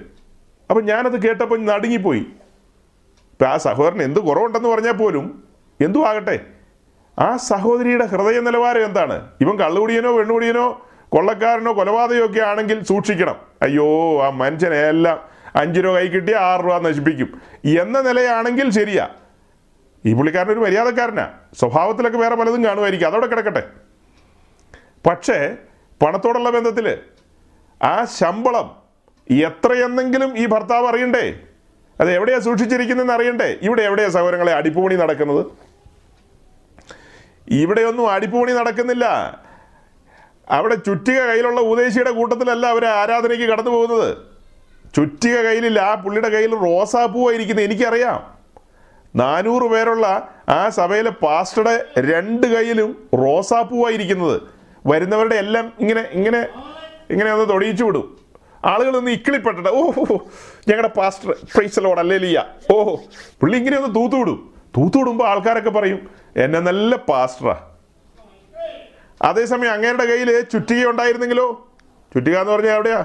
വചനമാകുന്ന ചുറ്റിക. ആ വചനമാകുന്ന ചുറ്റിക ഉണ്ടായിരുന്നെങ്കിലോ? ആടിപ്പ് പണികൾ നടന്നേനെ. ഈ ചുറ്റിക അവളുടെ മേലും വന്ന് വീണേനെ. അവൾ മണിമണി പോലെ പറഞ്ഞേനെ. എന്റെ ശമ്പളം ഇന്ന ബാങ്കിലാണ് കിടക്കുന്നത്. ഏ? ഇന്നതുപോലെയാണ്. അപ്പൊ അച്ചായന്റെ കയ്യിൽ പാസ്ബുക്ക് കൊണ്ടുപോയി കൊടുത്തിട്ട് പറയും ദേ പാസ്ബുക്ക് അങ്ങ് കീപ്പ് ചെയ്തോ. അങ്ങയുടെ കയ്യിൽ ഇരുന്നോട്ടെ പാസ്ബുക്ക്. ഇതെന്തിനാ എന്റെ കയ്യിലിരിക്കുന്നത് ഈ വീടിന്റെ നാഥൻ നിങ്ങളല്ലേ? ഗ്രഹനാഥൻ. അങ്ങനെയൊക്കെയാണല്ലോ നമ്മുടെ ഒരു സെറ്റപ്പ് അതെ മൊത്തം മാറി പറഞ്ഞിട്ടില്ലെന്ന് എനിക്ക് തോന്നുന്നേ. ആ ഓക്കെ അപ്പൊ ആ നിലയിൽ ഈ പാസ്ബുക്ക് ഇങ്ങേരുടെ കയ്യിൽ കൊണ്ടുപോയി കൊടുത്തു എന്ന് എന്നാ കുഴപ്പം? അല്ലേ വേണ്ട മാസത്തിൽ ഒരിക്കലെങ്കിലും ഈ പുള്ളിനെ ഒന്ന് കാണിച്ചു കൊടുക്കുന്നേ. ഏയ് മെസ്സേജുകൾ ഇങ്ങനെ വരും കേട്ടോ ഇടയ്ക്ക് ജനറലായിട്ട് മറ്റൊരു സഹോദരി പറയുക അതായത് എന്റെ പഴയൊരു സങ്കല്പം എന്റെ ഒരു പഴയ സങ്കല്പം. ഞാൻ എന്റെ ബിസിനസ്സൊക്കെ വിട്ടു ശുശ്രൂഷയ്ക്ക് ഇറങ്ങിയ. ശുശ്രൂഷയ്ക്ക് ഇറങ്ങുന്ന കാലത്ത് ഞാൻ പറഞ്ഞൊരു ഒരു അസംബ്ലീസോ കൂടുകാരനാ എനിക്ക് വിളക്കെന്നെ സമാഗമന കൂടാരം എന്നെ ഇടിച്ചെടുത്ത തെളിവുള്ള ഒലിവെണ്ണ എന്നെ ഒലിവെന്ന് പോലും കേൾക്കാത്ത ഒരു വെന്തിക്കോസുകാരനായിട്ടാണ് ഞാൻ രംഗപ്രവേശനം ചെയ്യുന്നത്. അവിടെയെല്ലാം ഇങ്ങനെ കസേര എടുത്ത് തലയിൽ വെക്കുന്ന കസേരയുടെ മുകളിൽ കയറുന്നു ഒക്കെ ആയ ഒരു ലോകമാണ് നമ്മൾ കാണുന്നത്. അപ്പോൾ എന്റെ പ്രാദേശിക സഭയിൽ ഈ ഫയർ വിങ്സിൽ പെട്ടൊരു പ്രമുഖനെ കൊണ്ടുവന്ന് ഞങ്ങളുടെ ഉപദേശി വലിയ തേരോട്ടം നടത്തി. അപ്പോൾ ആളുകളെല്ലാം തെറിച്ച് തെറിച്ച് വീഴുക. തെറിച്ച് വീഴുമ്പോൾ കുറേ കാലങ്ങൾക്ക് ശേഷം പുള്ളി എന്നോട് പറയാണ് ആ പുള്ളിക്കാരനെ കൊണ്ടുവന്ന് നമ്മൾ നടത്തിയ മീറ്റിങ്ങിൽ ആളുകൾ എത്ര ദൂരമാണ് വീണേന്ന് അറിയാവോ? അപ്പോൾ എനിക്ക് പരിചയമുള്ള വേറൊരു സീനിയർ പാസ്റ്ററുണ്ട്. ഞങ്ങളുടെ ആ സംഘടനയെ തന്നെ കൈവയ്ക്കുമ്പോൾ ആളുകൾ തെറിച്ചു പോകും അപ്പം ആ പുള്ളിയെ ഈ ഞങ്ങളുടെ ലോക്കൽ പാസ്റ്റിന് അത്ര ഇഷ്ടമല്ല. അന്നേരം പുള്ളി പറയാണ് അങ്ങേര് വീഴ്ത്തുന്നതിനേക്കാളും ദൂരെ കൂടുതൽ ഈ പുള്ളി വീഴ്ത്തിയപ്പോഴാണ് പോയെന്ന് തെറിച്ചു പോയെന്ന്.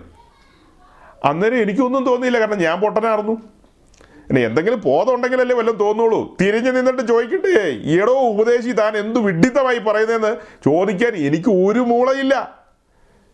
ഞാനൊരു മർത്തോമ വിട്ടിട്ട് പെന്തിക്കോസുകാരുടെ ഇടയിലേക്ക് വന്നു. അവർ തത്തമ്മേ പൂച്ച എന്ന് പറയുന്നു. ഞാനും തത്തമ്മേ പൂച്ച എന്ന് പറയുന്നു. ചിന്തിക്കാനോ എന്തെങ്കിലും ഈ സാധനം വർക്ക് ചെയ്യണ്ടേ? ഇത് അശേഷം വർക്ക് ചെയ്യുന്നില്ലെന്ന്. ചില കാലങ്ങൾക്ക് ശേഷം നല്ല മുട്ട ഈ മെടുല്ല ഒബ്ലോം കേറ്റയ്ക്ക്. അയ്യോ അതിന്റെ പേര് തെറ്റിപ്പോയോ? നവീനെ ആ പേരെന്ന് പറഞ്ഞേ? ഒബ്ള കട്ടയാണോ? അയ്യോ അഞ്ചാം ക്ലാസ്സിലോ എട്ടാം ക്ലാസ്സിലോ കണ്ട് പഠിച്ചപ്പോൾ ഓർത്തതാ. ഇപ്പം എനിക്ക് മെഡുല്ലയായിട്ടൊരു ബന്ധമില്ല. കറക്റ്റ് പേരെന്ന് പറഞ്ഞേ? ഓ കറക്റ്റ് നവീൻ പറഞ്ഞിരിക്കുന്നു. Medulla oblongata. അപ്പോൾ ആ സാധനത്തിൽ അടി കിട്ടി. ഓടി കിട്ടിയപ്പോൾ ഞാൻ അങ്ങ് എന്താ പറയുക ഒരു ഒരു കുടച്ചിൽ ആകെ അങ്ങ് സട കുടഞ്ഞ് എഴുന്നേറ്റു സട കുടഞ്ഞ് എഴുന്നേറ്റപ്പോൾ എനിക്ക് ബോധോദയം വന്നു. അല്ലാതിരുന്ന കാലത്ത് നമുക്ക് എവിടെയാ ബോധോദയം? നമുക്കൊരു ബോധോദയമില്ല അപ്പോൾ അന്ന് നമ്മൾ ചിന്തിച്ചിരുന്ന ഒരു കാര്യമുണ്ട്. അപ്പം ഞാൻ പറഞ്ഞത് ശുശ്രൂഷയ്ക്ക് ഇറങ്ങുന്ന കാലം. ഇറങ്ങുന്ന കാലത്ത് എന്റെ സങ്കല്പം എന്റെ കയ്യിൽ ചില്ലറയുണ്ട്. ആ ചില്ലറ ഞാൻ എന്ത് ചെയ്യും? അതായത് എന്റെ ആ ഒരു ബിസിനസ് സ്ഥാപനം ആ ഫാക്ടറി അത് വിൽക്കും. അത് വിൽക്കുമ്പോൾ ലക്ഷങ്ങൾ കിട്ടുമല്ലോ ലക്ഷങ്ങൾ കിട്ടും. അപ്പോൾ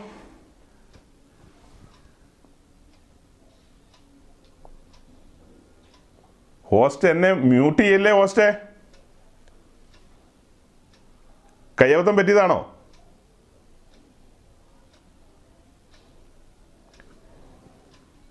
എന്റെ ശബ്ദം കേൾക്കാമോ? ആ എന്നെ എന്തായാലും മ്യൂട്ട് ചെയ്തു. ഞാൻ ഇവിടെ കയ്യും കെട്ടിയിരിക്കുക. ഓക്കെ വേഗം പറയാം. അപ്പോൾ ഇടയ്ക്ക് ഈ സൈസ് പരിപാടി ഒപ്പിക്കരുത്. ഞാൻ ഓർത്തു ഇങ്ങനത്തെ ഈ അടിപ്പോണിയുടെ കാര്യം പറയുമ്പോൾ പലപ്പോഴും മ്യൂട്ട് ചെയ്യാറ്.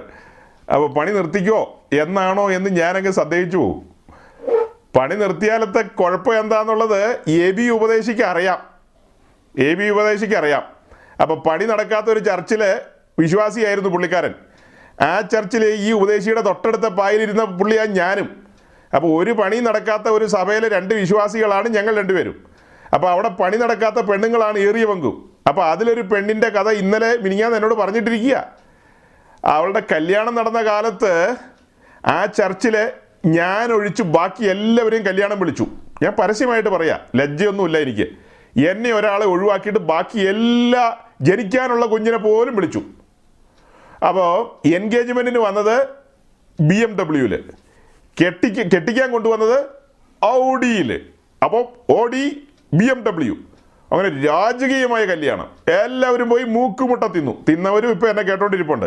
അപ്പോൾ അങ്ങനെ മൂക്കുമുട്ട പോയി തിന്നു എല്ലാം ആഘോഷങ്ങൾ പിന്നെ കല്യാണത്തിനൊക്കെ വന്നതെന്ന് പറഞ്ഞാൽ വെസ്റ്റേണുമല്ല വെസ്റ്റേണും കഴിഞ്ഞ് പസഫിക്കും കടന്നിട്ടുള്ള രീതിയിലൊക്കെയാണ് കെട്ടിക്കാൻ വന്ന് നിന്നത്. ആ നമുക്ക് ആകെ അറ്റ്ലാന്റിക് വരെയൊക്കെ അറിയാലോ. അതും കഴിഞ്ഞ് അങ്ങ് പസഫിക്. പെസഫിക്കും കഴിഞ്ഞിട്ട് പിന്നെ ഏതാ സ്ഥലം എനിക്ക് വലിയ പിടിയില്ല. അപ്പോൾ അവിടുത്തെ ആചാര മര്യാദകൾ എന്നൊക്കെ പറഞ്ഞ് പറഞ്ഞറിയിക്കാൻ പറ്റില്ല. ആ രീതിയിൽ ഇപ്പോൾ പാസ്റ്റർമാരെല്ലാം മൂക്കത്ത് കൈവച്ചു. അയ്യോ ഇവിടെ എങ്ങനെ നമ്മൾ നിൽക്കും ഈ സ്റ്റേജിലൊക്കെ? ഈ മുമ്പിൽ നിൽക്കണ്ട ഇതൊക്കെ കണ്ടും കേട്ടു. പക്ഷെ ചില്ലറകളെ കുറിച്ച് ഓർത്തപ്പോൾ അവർ മൗനം വിദ്വാന് ഭൂഷണം എന്ന നിലയിൽ നിന്ന് കളഞ്ഞു. ഇപ്പം ഞാൻ കഴിഞ്ഞ ദിവസം കേട്ട കാര്യം ഏതാണ്ട് വണ്ടി ഡിവോഴ്സിന് വേണ്ടി പോകുന്നത് ബെൻസിലാന്നാണ് കേട്ടത്. അപ്പം എൻഗേജ്മെന്റിന് വന്നത് ബി എം ഡബ്ല്യുവിൽ കെട്ടിക്കാൻ കൊണ്ടുവന്നത് ഓഡിയിൽ ഇനി ഡിവോഴ്സിന് ഇത് കൊടുക്കാൻ പോകുന്നത് ഇനി അടുത്തൊരു വണ്ടിയുടെ പേര് പറയണമല്ലോ. അപ്പോൾ അത് ബെൻസ് ആയിക്കോട്ടെ. ഡിവോഴ്സ് പരിപാടി അവസാനിപ്പിച്ചു. അപ്പോൾ ചിലരൊക്കെ ചോദിച്ചു എന്തെങ്കിലും ഒരു സാധ്യതയുണ്ടോ? ഒരു സാധ്യതയിൽ ആലോചിക്കുക പോലും വേണ്ടാന്ന് പറഞ്ഞു. പരിപാടി അവസാനിപ്പിച്ചു. കാരണം എന്നാ? ഇത്രയേ ഉള്ളൂ. ഇതുങ്ങളൊന്നും ഈ സൈസും മെസ്സേജ് കേട്ടിട്ടില്ലെന്നേ. ക്രിസ്ത്യാനിത്വം എന്തെന്ന് മനസ്സിലാക്കിയിട്ടില്ല. ഈ വിളക്ക് കത്തേണ്ടതിന്റെ ആവശ്യകത. സഭയാം കൂടാരത്തെക്കുറിച്ച് യേശുക്രിസ്തുവിന്റെ മഹത്വത്തെക്കുറിച്ച് ഒന്നും ഗ്രഹിക്കാതെ ഈ അനുഗ്രഹം അനുഗ്രഹം രാവിലെ മുതൽ വൈകിട്ട് വരെ ഈ അനുഗ്രഹം കേട്ടോണ്ടിരിക്കുക. കുടുംബജീവിതങ്ങൾ താളപ്പിഴകളിലേക്ക് പോകുന്നു. ഞാനിപ്പോൾ പറഞ്ഞ പെൺകൊച്ചിനെ പണ്ടുകാലം മുതലേ എനിക്ക് അറിയാവുന്നതാണ്. അവൾ ഒരു രണ്ട് മിനിറ്റ് ഫാസ്റ്റാ അപ്പോൾ ആ രണ്ട് മിനിറ്റ് ഫാസ്റ്റ് ആയതിനെ ഒരു ഒരു മിനിറ്റെങ്കിലും സ്ലോ ആക്കണം. രണ്ട് മിനിറ്റ് ഓൾറെഡി ഫാസ്റ്റ് ആണ്. അതിനെ ഒരു മിനിറ്റ് സ്ലോ ആക്കണം. അതൊക്കെ ശുശ്രൂഷകന്മാരുടെയും വീട്ടുകാരുടെ ഉത്തരവാദിത്വമാണ് മാതാപിതാക്കളുടെ ഉത്തരവാദിത്വമാണ്. അവർ നിൽക്കുന്ന സഭയിലെ ശുശ്രൂഷകന്മാരുടെ ഉത്തരവാദിത്വമാണ്. പക്ഷേ അവിടെ ഇത്തരം കാര്യങ്ങളെക്കുറിച്ചല്ല ചിന്തിക്കുന്നത്. ഇവർ ധരിച്ചിരിക്കുന്നത് എന്താ? ഇവർ വിദേശത്തേക്ക് പോകുന്നു യൂറോപ്പിലേക്ക് പോകുന്നു ഇട്ടുമൂടാനുള്ള പണം പിന്നീട് കയ്യിലേക്ക് വരുന്നു. അങ്ങനെ വരുമ്പോഴത്തേക്ക് ഇവർ അനുഗ്രഹിക്കപ്പെട്ടു. ഇവർ ഏതാണ്ട് എന്നെ ചന്ദ്രമണ്ഡലത്തിലാന്നൊക്കെ ഈ ഉപദേശിമാരുടെ സങ്കല്പം. ഈ പെണ്ണും ചെറുക്കനും കൂടെ അടിച്ച് പിരിഞ്ഞെന്നേ. അടിച്ച് പിരിഞ്ഞു. പയ്യൻ കേരളത്തിലും അവൾ യൂറോപ്പിലും ഇരിക്കുകയാണ് സംഭവം രണ്ടും രണ്ട് വഴിക്കായി. കാരണം എന്നാ? ഈ സങ്കല്പങ്ങൾ നമ്മുടെ സങ്കല്പം എന്നാ? ഞങ്ങൾ പെന്തിക്കോസി വന്നു പ്രാർത്ഥന കേൾക്കുന്ന ദൈവം ഞങ്ങളുടെ ചെറിയ വീട്ടിൽ നിന്ന് ഞങ്ങളെ വലിയ വീട്ടിലേക്ക് കൊണ്ടുപോയി. ഞങ്ങളുടെ പെണ്ണിന് ഒരു ലക്ഷം രൂപയിൽ നിന്ന് ഇപ്പോൾ രണ്ട് ലക്ഷം രൂപയുടെ ശമ്പളത്തിലേക്ക് വന്നു. അങ്ങനെ മാസാമാസം ശമ്പളങ്ങൾ വരുന്നു. ഒരു ചെറിയ വീത ഉദ്ദേശിക്ക് കൊടുക്കുന്നു. പിന്നെ എന്താ? അങ്ങനെ ഇതെല്ലാം കൂട്ടി ശേഖരിച്ചു വെച്ച് ഞങ്ങൾ ജീവിതം തിന്നുക കുടിക്കുക ആനന്ദിക്കുക എന്നിട്ടൊരു സാക്ഷ്യം പറയുക. ലോകക്കാർ പറയുന്ന പോലെയല്ല ഞങ്ങളുടെ ദൈവം ഞങ്ങളെ മാനിച്ചു. ഇപ്പം മാനം എവിടെയായി? ഇപ്പം എവിടെ ചെന്ന് നിൽക്കുന്നു? ഓക്കെ അടിപ്പുപണിയാണ് പറഞ്ഞുകൊണ്ടിരിക്കുന്നത്. ഒരു സൂചന എന്റെ സങ്കല്പം. എന്തായിരുന്നു എന്റെ സങ്കല്പം? എന്റെ ഫാക്ടറി കൊടുക്കുന്നു അത് വിറ്റ് കിട്ടുന്ന പൈസ. അത് വിൽക്കുമ്പോൾ ലഭിക്കുന്ന ആ പണം ബാങ്കിൽ നിക്ഷേപിച്ചിട്ട് അതിന്റെ പലിശ കൊണ്ട് ഞാൻ കന്യാകുമാരി മുതൽ കാസർഗോഡ് വരെ കർത്താവിന്റെ വേല ചെയ്യും. അപ്പോൾ ഒരു സീനിയർ പാസ്റ്ററോട് ഞാൻ ഈ കാര്യം പറഞ്ഞു. ദൈവദാസനെ ഞാൻ ഇങ്ങനെ വേല ചെയ്യാൻ പോകുന്നു. ഞാൻ ആരുടെ നേരെ കൈയൊന്നും നീട്ടില്ല. എനിക്കങ്ങനെ ശീലമില്ല. കൊടുത്ത പരിചയം മാത്രമേ എനിക്കുള്ളൂ. ആരുടെ നേരെ കൈ നീട്ടിയ ശീലമില്ല. അപ്പോൾ അദ്ദേഹം ഒരു മിനിറ്റ് മൗനമായിരുന്നിട്ട് എന്റെ മുഖത്തേക്ക് നോക്കി. എന്നിട്ട് പറഞ്ഞു തിരക്കേടില്ല. അങ്ങനെയെങ്കിൽ സകലരുടെ മുമ്പിലും നിന്നെ കൊണ്ട് കൈ നീട്ടിക്കൂ എന്റെ ദൈവം എന്ന് പറഞ്ഞു. അപ്പോൾ ഞാനോർത്ത് എന്നെ പ്രോത്സാഹിപ്പിക്കുന്നു. ആ സബാഷ് ബ്രദറെ ഈ മറ്റുള്ളവരൊന്നും ചെയ്യുന്ന പോലെയല്ല. ബ്രദർ ഇങ്ങനെ തന്നെ സ്വന്തം പണം കൊണ്ട് കർത്താവിന്റെ വേല ചെയ്യണം എന്ന് പറയൂന്ന ഞാൻ ധരിച്ചത്. പക്ഷേ ഈ മനുഷ്യൻ എന്നോട് പറഞ്ഞത് എന്താ? നടക്കണ കാര്യമല്ല. അങ്ങനെ നിന്റെ പണം കൊണ്ടൊന്നും നീ കർത്താവിനെ സേവിക്കണ്ട. നീ ഒരു ശുശ്രൂഷകനാണെങ്കിൽ നീ തകർക്കപ്പെടണം. നിന്റെ കൈ നീട്ടപ്പെടണം. ഏ നിന്റെ സ്വയം ഇല്ലാതെയാകണം. നിന്നെ ശരിയാക്കി എടുക്കാനുണ്ടെന്ന്. ഞങ്ങൾ തമ്മിൽ ഇത് പറഞ്ഞതിന് ശേഷം.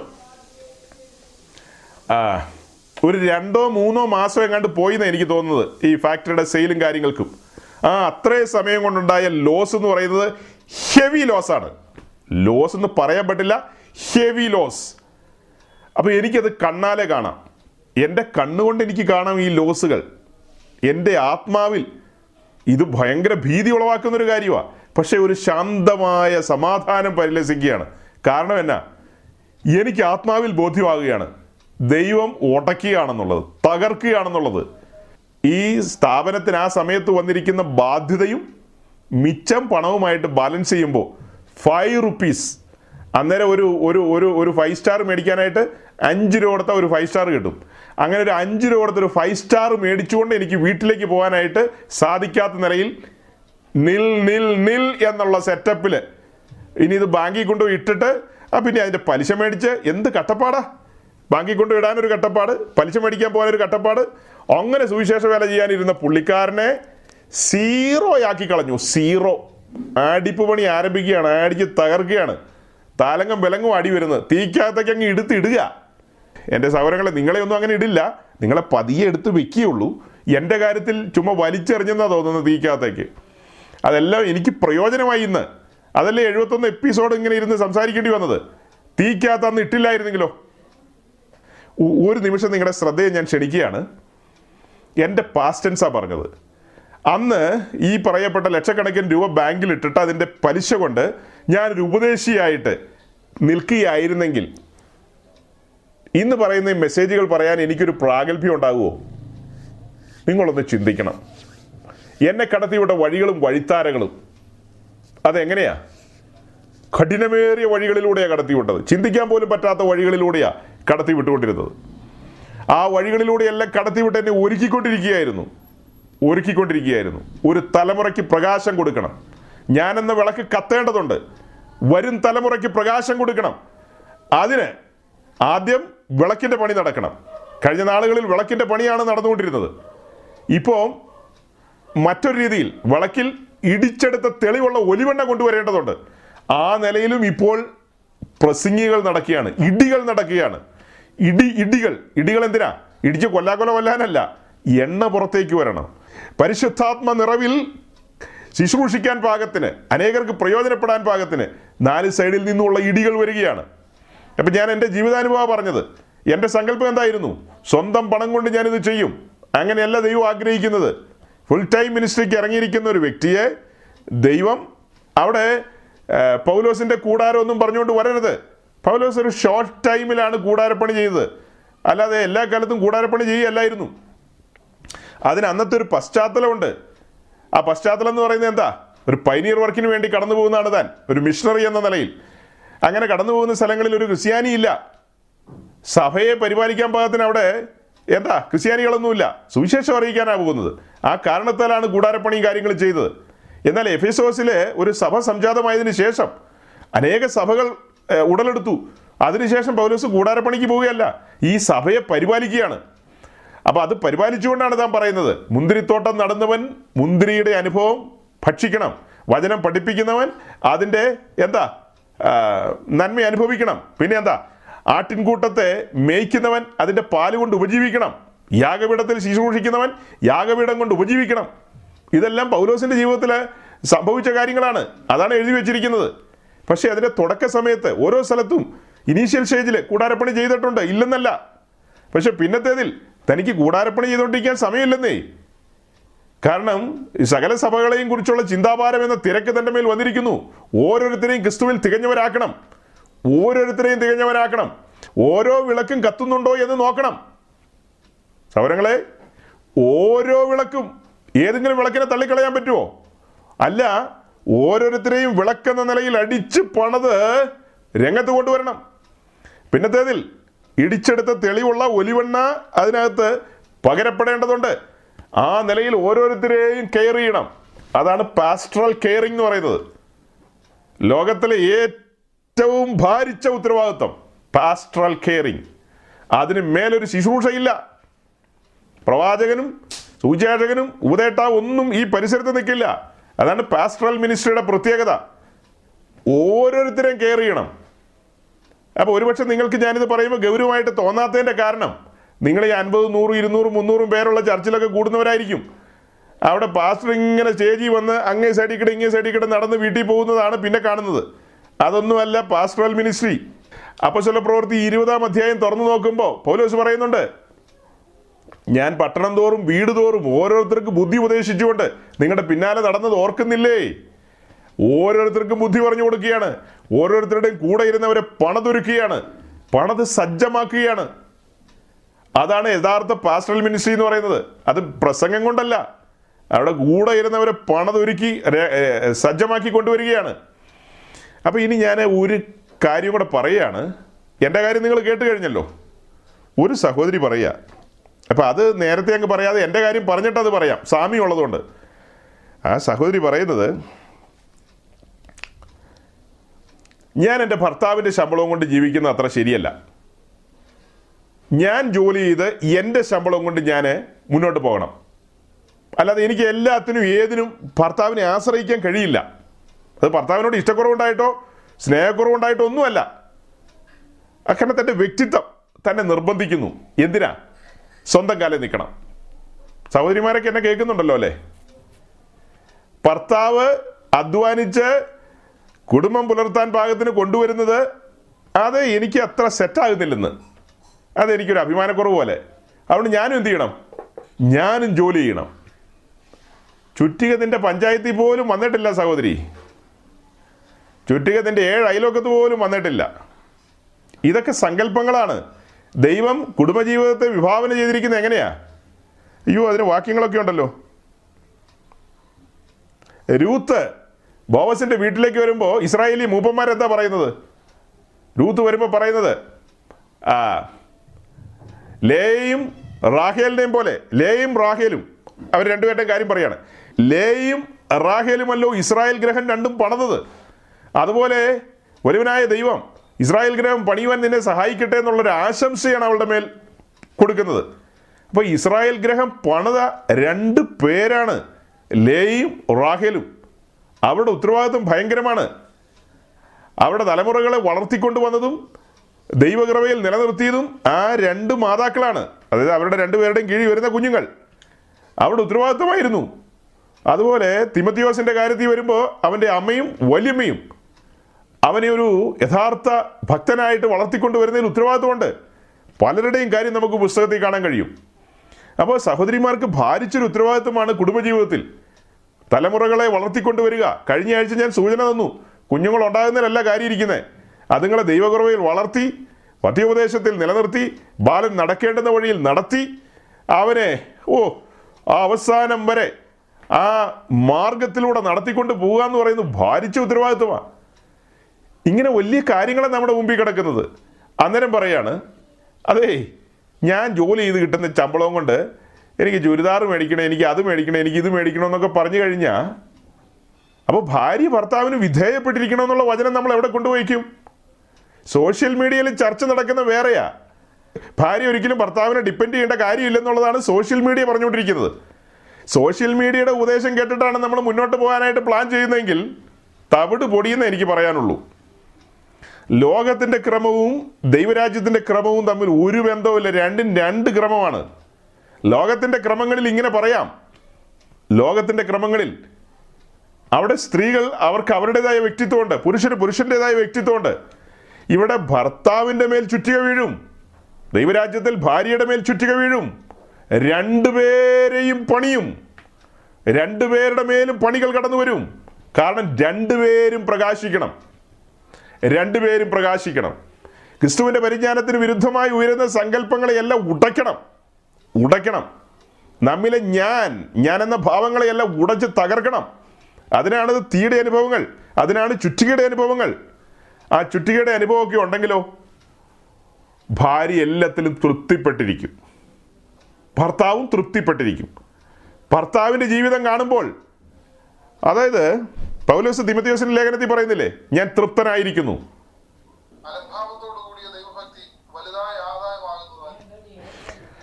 അലംഭാവത്തോടു കൂടിയ ദൈവഭക്തി. അലംഭാവം എന്ന് പറയുമ്പോൾ നിങ്ങൾ തെറ്റിദ്ധരിക്കരുത്. നമ്മുടെ നാട്ടിലുള്ള അലംഭാവമല്ല. അലംഭാവം എന്ന് പറയുന്നത് തൃപ്തി എന്നുള്ള അർത്ഥമാണ് വരുന്നത്. തൃപ്തി. തൃപ്തിയോടുകൂടിയ ദൈവഭക്തി ആദായ സൂത്രമാകുന്നു എന്ന്. അപ്പോൾ എപ്പോഴും തൃപ്തനായിരിക്കുന്ന ദൈവം കൊടുക്കുന്ന കാര്യങ്ങളിൽ തൃപ്തനായിരിക്കുന്ന ഒരു ഭർത്താവ് അത് കാണുന്ന ഭാര്യ ആ ഭാര്യയിലേക്കും ആ സ്വഭാവം പകരപ്പെടും. ഭർത്താവിന്റെ ആ ഗുണഗണങ്ങളിൽ എങ്ങോട്ട് വരും? അത് ഭാര്യയിലേക്കും കൂടെ വരികയാണ്. അപ്പോൾ ഭർത്താവ് തൃപ്തനായിരുന്ന് ദൈവത്തെ ഭയപ്പെട്ട് ദൈവസനത്തിൽ നന്ദി കരയേറ്റിക്കൊണ്ട് അങ്ങനെ അങ്ങനെ അങ്ങനെ പ്രമാണം അനുസരിച്ച് തലമുറകളെ ദൈവഭയത്തിൽ വളർത്തി മുന്നോട്ട് പോകുമ്പോൾ ഭാര്യയും അതിനോട് ചേർന്ന് നിൽക്കും. അപ്പോൾ ഭർത്താവ് മാതൃക കാണിക്കേണ്ടതുണ്ട്. ഭർത്താവിന്റെ ഉത്തരവാദിത്വമാണ് മാതൃക കാണിക്കുക എന്നുള്ളത്. അപ്പോൾ ഭർത്താവ് ഭാര്യയെ സോഷ്യൽ മീഡിയ പറയുന്ന രീതിയിലേക്ക് ആ സോഷ്യൽ മീഡിയ എന്ന് പറയുന്ന വലിയൊരു കയമാണ് കയം. ആ കയത്തിൽ വീണ് പോയി കഴിഞ്ഞാൽ തിരിച്ചു വരില്ല. അതിലേക്ക് ചുമ്മാ തള്ളിയിട്ടിട്ട് ഒരു ഫോണും മേടിച്ചു കൊടുക്കും. ഫോണോ അമ്പതിനായിരം രൂപ വിലയുള്ളതാ. ചുമ്മാ വീട്ടിലിരിക്കുന്ന പെണ്ണുങ്ങളെ എല്ലാം കയ്യിലിരിക്കുന്നത് എത്രയാ? അമ്പതിനായിരം ഒരു ലക്ഷം രൂപ വിലയുള്ളതാ. പാസ് ഇച്ചിരി കൂട്ടിയാണോ പറഞ്ഞതായിരിക്കും ഇച്ചിരി കൂട്ടിയിരിക്കട്ടെ. അപ്പോൾ അങ്ങനെ വലിയ വിലപിടിപ്പുള്ള സാധനത്തിൽ ഇങ്ങനെ തോണ്ടി തോണ്ടി തോണ്ടി തോണ്ടി പോയി കയത്തിൽ വീഴുകയാണ്. കയം. കയം എന്ന് പറഞ്ഞാൽ എത്ര പേർക്ക് മനസ്സിലാവുക എന്തോ? ഈ പുഴകളിലൊക്കെ വലിയ കയങ്ങളുണ്ട്. അതിനകത്ത് ചില ഈ പാറയുടെ ഇടുക്കുകൾ അതിന് അള്ളുകൾ എന്ന് പറയും അള്ളുകൾ. അത് എന്താ ഒരു നാലാൾ താഴ്ചയുള്ള കുഴികളൊക്കെ. അത് പെരിയാറ്റിലും പമ്പയാറ്റിലും ഒക്കെ പോണം. അയ്യോ. അപ്പോൾ അങ്ങനെ അങ്ങനെയുള്ള വലിയ കുഴികളുണ്ട്. അതിനാണ് അള്ളുകൾ എന്ന് പറയുന്നത്. അതിങ്ങനെ ചുഴി പോലെ അവിടെ വെള്ളം ഇങ്ങനെ കറങ്ങും. അതാണ് കയം. ആ കയത്തിനകത്ത് ഇങ്ങനെ അത് വെള്ളം വലിച്ചു താഴേക്ക് കൊണ്ടുപോകും. ഈ അള്ളിനകത്തേക്ക് പോകും പിന്നെ അസ്ഥികൂടം പോലും തിരിച്ചു കിട്ടില്ല. പിന്നെ ഏതെങ്കിലും നൂറ്റാണ്ടി വെള്ളം പറ്റിപ്പോയി കഴിഞ്ഞിട്ട് അതിനകത്ത് ഇറങ്ങി നോക്കിക്കഴിഞ്ഞാൽ അസ്ഥികൂടമൊക്കെ കാണാം. അത് വല്ല മീനും അതും ഇതൊക്കെ തിന്നു കളയും. അത്രയേ ഉള്ളൂ. അതുപോലെയാണ് സോഷ്യൽ മീഡിയ. ഈ സാമൂഹ്യ മാധ്യമം എന്ന് പറയുന്നത് സൂക്ഷ്മതയോടെ കൈകാര്യം ചെയ്യണം. അതിനകത്ത് തിക്കും വെളിവില്ലാത്ത ആൾക്കാരാണ് അഭിപ്രായങ്ങൾ പറയുന്നത്. അതൊക്കെ കേട്ടിട്ട് ആ സ്ത്രീ ശാക്തീകരണം എന്നൊക്കെ കേട്ടിട്ട് ഭർത്താവിന്റെ ശമ്പളം പോരാ. ഭർത്താവിന്റെ ശമ്പളം ഭർത്താവ് കൈകാര്യം ചെയ്യട്ടെ. എന്റെ ശമ്പളം ഞാൻ കൈകാര്യം ചെയ്യട്ടെ. അപ്പോൾ ഒരു വീട്ടിൽ രണ്ട് രാജ്യങ്ങൾ. ഏ ഒരു വീട്ടിൽ രണ്ട് രാജ്യങ്ങൾ. അതെങ്ങനെ ശരിയാവും? രണ്ട് അക്കൗണ്ട്. രണ്ട് രാജ്യങ്ങളെന്നല്ലേ അതിന്റെ അർത്ഥം? ഒരു വീട്ടിൽ രണ്ടുപേർക്കും അക്കൗണ്ട് പാടില്ലെന്നല്ല കേട്ടോ. തെറ്റിദ്ധരിക്കരുത്. ഒരാൾക്ക് രണ്ടും മൂന്നും ബാങ്കിൽ അക്കൗണ്ട് ആയിക്കോട്ടെ അതൊന്നും അല്ല എന്റെ വിഷയം. രണ്ട് അക്കൗണ്ട് എന്ന് പറഞ്ഞാൽ രണ്ട് മാനസികാവസ്ഥയാണ് പറയുന്നത്. അപ്പോൾ ആ രണ്ട് മാനസികാവസ്ഥയിൽ നിന്ന് ഒരു മാനസികാവസ്ഥയിലേക്ക് വരണം. ഒരൊറ്റ അക്കൗണ്ട് എന്റെ അക്കൗണ്ട് എന്റെ ഭാര്യ കൈകാര്യം ചെയ്തത്. അല്ലാതെ അയൽവക്കത്തുള്ള ആരെയല്ല ഞാനത് ഏൽപ്പിച്ചിരിക്കുന്നത്. എന്റെ അക്കൗണ്ടിന്റെ കാര്യങ്ങളെല്ലാം എന്റെ ഭാര്യയാണ് കൈകാര്യം ചെയ്യുന്നത് അതിനകത്ത് എന്നതാ വന്നതെന്നോ അതിന്റെ കണക്കെഴുതുന്നത്. ഇനി അതും കൂടെ പറഞ്ഞപ്പോൾ അതും കൂടെ പറയാം. എന്റെ ജീവിതത്തിലെ ഡെയിലി ഉള്ള കാര്യങ്ങളെല്ലാം കണക്കെഴുതുന്നയാളാണ് ഇന്ന് രണ്ട് രൂപയ്ക്ക് പച്ചമുളക് മേടിച്ചിട്ടുണ്ടെങ്കിൽ അപ്പോൾ ബുക്കിൽ വരും. ടു റുപ്പീസ് അതുപോലെ ആരെങ്കിലും പത്ത് രൂപ തന്നിട്ടുണ്ടെങ്കിൽ ഞാൻ ആരെങ്കിലും പത്ത് രൂപ കൊടുത്തിട്ടുണ്ടെങ്കിൽ ഇന്നത്തെ ദിവസം സൂര്യ അസ്തമിക്കുമ്പോൾ അതെല്ലാം കണക്ക് പുസ്തകത്തിൽ വന്നിരിക്കും. കഴിഞ്ഞ ദീർഘവർഷങ്ങളായിട്ട് ഞാൻ എന്റെ അക്കൗണ്ട് മുഴുവനും അതുപോലെ മെയിന്റെയിൻ ചെയ്യുന്ന ആളാണ്. എന്റെ സീനിയർ പാസ്റ്റർ അടുത്ത് വർഷത്തിൽ ഒരിക്കൽ ആ ബുക്ക് ഞാൻ സബ്മിറ്റ് ചെയ്തിട്ട് മുഴുവൻ അദ്ദേഹത്തെ കൊണ്ട് ഓഡിറ്റ് ചെയ്യിച്ചിട്ട് സീൽ ചെയ്യിപ്പിക്കും. അക്കൗണ്ട് എല്ലാം സുതാര്യമാണ്. നിങ്ങൾ ആരെങ്കിലും എനിക്കൊരു ചായ മേടിച്ചു തന്നിട്ടുണ്ടെങ്കിൽ ചായ കുടിച്ച് മാത്രം എഴുതില്ല. അതല്ലാത്ത കാര്യങ്ങളെല്ലാം പണമായി കൈകാര്യം ചെയ്ത കാര്യങ്ങളെല്ലാം വീട്ടുകാര്യത്തിന് വേണ്ടി വാങ്ങുന്നതെല്ലാം എന്ത് കാര്യമാകട്ടെ അഞ്ചു കൊല്ലം മുമ്പ് ഞാൻ മേടിച്ചതും ഞാൻ കൈകാര്യം ചെയ്തതുമായിരുന്ന സകല കാര്യങ്ങളും അപ്പോൾ അത് കേൾക്കുമ്പോൾ നിങ്ങൾക്ക് തോന്നുക നടക്കണ കാര്യമാണോ പാസ്റ്ററെ ഇതൊക്കെ ആരെ കൊണ്ട് പറ്റുമെന്ന് എല്ലാവരെ കൊണ്ടും പറ്റില്ല. ആരാ പറഞ്ഞേ പറ്റുമെന്ന് ഞാൻ എന്തുകൊണ്ട് അങ്ങനെ ചെയ്യുന്നു എന്ന് ചോദിച്ചാൽ എന്നെ വചനം പഠിപ്പിച്ച സീനിയർ പാസ്റ്റർമാർ അങ്ങനെ പഠിപ്പിച്ചിട്ടുണ്ട്. പഴയ കാലത്ത് കാരണന്മാർ പറഞ്ഞിട്ടുണ്ട് ആറ്റി കളഞ്ഞാലും അളന്ന് കളയണമെന്ന് അതുപോലെ അങ്ങനെ അക്കൗണ്ട് മെയിന്റെയിൻ ചെയ്യുമ്പോൾ വരവ് ചെലവിനെ കുറിച്ച് എനിക്കൊരു ബോധ്യമുണ്ട്. കൃത്യമായ ബോധ്യമുണ്ട്. അനാവശ്യമായി പണം ചെലവഴിക്കാൻ അനുവദിക്കില്ല. ഇപ്പോൾ ചില കാര്യങ്ങൾക്ക് വേണ്ടി പണം കയ്യിലുണ്ടെങ്കിലും ഇപ്പം എന്റെ മകൻ ചില കാര്യങ്ങൾക്ക് വേണ്ടി ചിലപ്പോൾ പറയാറുണ്ട്. പണം കയ്യിലുണ്ടെങ്കിലും അത് കൈകാര്യം ചെയ്യില്ല. അതിന്റെ കാരണം എന്താണെന്ന് വെച്ചാൽ നടത്തിപ്പ് വേണം. എനിക്കതിനകത്തൊരു നടത്തിപ്പ് ഫീൽ ചെയ്യണം. അതൊരു ദൈവികമായ ഇടപെടിയിൽ അതിനകത്ത് ഫീൽ ചെയ്യണം. എങ്കിൽ മാത്രമേ ആ ബോധ്യം വരുമ്പോൾ മാത്രമേ അത് ചെയ്യുള്ളൂ. പണം ഇല്ലാത്തത് കൊണ്ടല്ല. പണം ഉണ്ടെന്ന് കരുതി തോന്നിയതുപോലെ കാണുന്നതെല്ലാം വാങ്ങിക്കൂട്ടാൻ നമുക്ക് പെർമിറ്റ് ഇല്ല. മത്തായി ഏഴിന്റെ പതിമൂന്നും പതിനാലും നമ്മുടെ മുമ്പിലുണ്ട്. ഇടുക്കുവാതിൽ. ഞെരുക്കമുള്ള വഴി എന്ന് പറഞ്ഞ അർത്ഥം എന്താ? നമ്മുടെ അകത്ത് വരുന്ന മോഹങ്ങളെയെല്ലാം കയറൂരി വിടരുത്. കയറൂരി വിടരുത്. അതിനെല്ലാം വിക്കറ്റ് ഗേറ്റിലൂടെ കടത്തണം. എല്ലാ ആഗ്രഹങ്ങളും സാധിപ്പിക്കാൻ പോകരുത്. അയ്യോ എന്റെ ഈ കാശുണ്ട്. കാശുണ്ടായിക്കോട്ടെ. കാശ് നമ്മുടെയാണോ? അത് സ്വർഗീയ ഗവൺമെന്റിന്റെ പണമാണ്. ആ പണം നമ്മെ സൂക്ഷിക്കാൻ ഏൽപ്പിച്ചിരിക്കുന്നതാണ് കസ്റ്റോഡിയൻസ് എന്ന നിലയിൽ. അപ്പോൾ കസ്റ്റോഡിയന്മാർ അതെടുത്ത് ചുമ്മാ തോന്നിയതുപോലെ കൈകാര്യം ചെയ്യരുത്. അതിന് അതിന്റെ ഉത്തരവാദിത്തപ്പെട്ടയാൾ അതായത് പണത്തിന്റെ ഉടമസ്ഥൻ അനുവാദം തരണം. അനുവാദം തരുമ്പോൾ മാത്രമേ നമുക്ക് ഇഷ്ടമുള്ളതുപോലെ പോയി അത് മേടിക്കണം ഇത് മേടിക്കണം എന്നൊക്കെ പറഞ്ഞ് മേടിക്കാൻ പറ്റൂ. അപ്പോൾ കൃഷി ജീവിതം അത്ര ഈസി അല്ല അല്ലേ? അത് ഒട്ടും ഈസി അല്ല. നമ്മൾ ചുമ്മാ പാട്ടും പാടി പറന്ന് കിടക്കുന്ന ഒരു പെന്തിക്കോസ സ്വപ്നം കാണുന്നത്. അതൊന്നുമല്ല ദൈവം ആഗ്രഹിക്കുന്നത്. നാം ദൈവസന്നിധിയിൽ കണക്ക് പറയേണ്ടവരാണ്. അങ്ങനെ തന്നെയാണ് മലയാളത്തിൽ എഴുതി വെച്ചിരിക്കുന്നത് കണക്ക് പറയിപ്പിക്കുന്ന. എന്ന് പറഞ്ഞാൽ രണ്ട് രൂപയ്ക്ക് പച്ചമുളക് മേടിച്ചു എന്ന് എഴുതിയ കണക്കല്ല. ജീവിതത്തിന്റെ കണക്ക് പറയേണ്ടി വരും. അപ്പം നാം സൂക്ഷ്മതയുള്ളവരാകണം. എല്ലാ കാര്യങ്ങളിലും. ശേഷം മനുഷ്യരെ പോലെ ചിന്തിക്കരുത്. ഓക്കെ ഞാൻ ട്രാക്കി മാറിയേക്കാം. ഇപ്പം ഈ പറഞ്ഞത് ഇന്ന് ട്രാക്കി മാറാം. പക്ഷേ ഇത് ഞാനൊരു സങ്കടം കൊണ്ട് പറഞ്ഞതാ. എന്റെ സങ്കടം നിങ്ങൾ തിരിച്ചറിയണം. സങ്കടം എന്താ? ശേഷം മനുഷ്യർ അഥവാ ലോകക്കാര് ലോകക്കാരുടെ സംസാര രീതിയല്ലേ അത്? ലോകക്കാരുടെ സംസാര രീതിയല്ലേ അത്? ഞാൻ ബാംഗ്ലൂർ പട്ടണത്തിൽ വന്ന സമയത്ത് ഒരു സമയത്ത് എന്റെ ഭാര്യ ജോലിക്ക് പോയി. ഒരു സമയത്ത് എനിക്ക് തോന്നുന്നു ഒരു മൂന്നാൽ വർഷം അങ്ങനെ ജോലിക്ക് പോയി. ആ ജോലിക്ക് പോയി കിട്ടുന്ന കാര്യങ്ങളാണ് കുടുംബത്തിന്റെ സന്ധാരണത്തിന് വേണ്ടിയുള്ള കാര്യങ്ങളായിട്ട് പരിണമിച്ചത്. ഒരളവിൽ വലിയ അളവിലൊന്നും അല്ല ഒരു ചെറിയ അളവിൽ അത് കഴിഞ്ഞിട്ട് ജോലി രാജിവെച്ചിട്ട് ഇപ്പോൾ അഞ്ച് അഞ്ചെട്ട് വർഷമോ ആറേഴ് കൊല്ലം എങ്ങാണ്ട് കഴിഞ്ഞു. ആറേഴ് കൊല്ലം കഴിഞ്ഞപ്പോൾ ഭാര്യ വീട്ടിലിരിക്കുക. ഭാര്യ ഇപ്പം ഇരുന്ന് തീരുമാനിക്കുക. ഈ മനുഷ്യൻ സുവിശേഷ നിമിത്തം ഇങ്ങനെ പ്രവർത്തിക്കുന്നതിൽ ലഭിക്കുന്ന ആ കാര്യങ്ങളുമായിട്ട് ഞാൻ ഇങ്ങനെ ജീവിക്കുന്നത് അത്ര ശരിയല്ല. ഒരു കാര്യം ചെയ്തേക്കാം. ഞാനൊരു ജോലിക്ക് പോവാം. എന്റെ സ്വന്തം കാര്യങ്ങളൊക്കെ അതിൽ നിന്ന് കിട്ടുന്ന ആ ശമ്പളം കൊണ്ട് കൈകാര്യം ചെയ്യാം. എന്ന് തീരുമാനിച്ചു കഴിഞ്ഞാൽ ഞാൻ താടയ്ക്ക് കൈ കൊടുത്തോടെ ഇരിക്കുക മാർഗമുള്ളൂ അല്ല ഭാര്യ പറയാണ് ഒരാളുടെ ശമ്പളവും കൊണ്ട് നമുക്ക് അങ്ങനെ മുന്നോട്ട് പോകാൻ ഇച്ചിരി ബുദ്ധിമുട്ടല്ലേ? ഞാനും കൂടെ ജോലി ചെയ്യാം.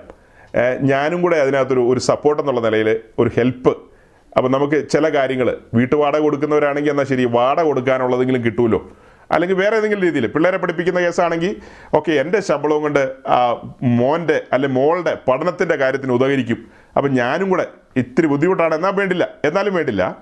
ഇത്തിരി ബുദ്ധിമുട്ടുള്ള കാര്യമാണെങ്കിലും വേണ്ടില്ല ഞാനും കൂടെ ജോലി ചെയ്യാം. എന്ന് പറയുന്നത് കേൾക്കാൻ രസമുണ്ട്. ഇത് അങ്ങനെയല്ല പറയുന്നത്. ഇതെങ്ങനെയാ പറഞ്ഞത്? ഇത് പറയുന്ന ഇതിന്റെ ഇതിന്റെ ഇതിന്റെ ഇതിന്റെ എന്താ? ഇതിന് ഈ പറയുന്നതിന്റെ ഒരു ടെൻസ് ആ പറയുന്നതിന്റെ രീതി ആ രീതി എന്താ? അതായത് എന്റെ വ്യക്തിത്വം ഉടഞ്ഞിട്ടില്ലെന്നാണ് അർത്ഥം. എന്റെ വ്യക്തിത്വം ഉടഞ്ഞിട്ടുണ്ടെങ്കിൽ എനിക്ക് അങ്ങനെ ചിന്തിക്കാൻ കഴിയില്ല. സൗരിമാർ ജോലി ചെയ്തു അതിനൊന്നും കുഴപ്പമില്ല. ജോലി ചെയ്യുന്നതല്ല ഇവിടെ പ്രശ്നം. പ്രശ്നം എന്താ? ഞാൻ ഇങ്ങനെ സങ്കല്പിക്കുക എന്ന് പറഞ്ഞു കഴിഞ്ഞാൽ സജിപ്പാസ്റ്ററിന്റെ സങ്കല്പമാണത്.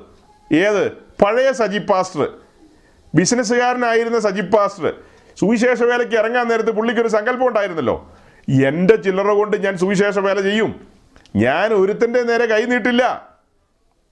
എനിക്കങ്ങനെ ശീലമില്ല. അതെനിക്ക് ലജ്ജാകരമാണ്. പക്ഷേ ആ പുള്ളിക്കാരനെ ദൈവം എന്ത് ചെയ്തു? ലജ്ജിപ്പിച്ചു.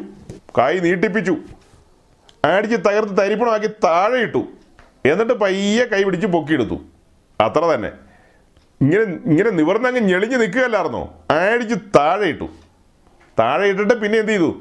തമ്പുരാൻ കൈ പിടിച്ച് എഴുന്നേറ്റ് വാട മോനെ എന്ന് പറഞ്ഞ് പയ്യെ പൊക്കിക്കൊണ്ട് വന്നു. അത്രയേ ഉള്ളൂ.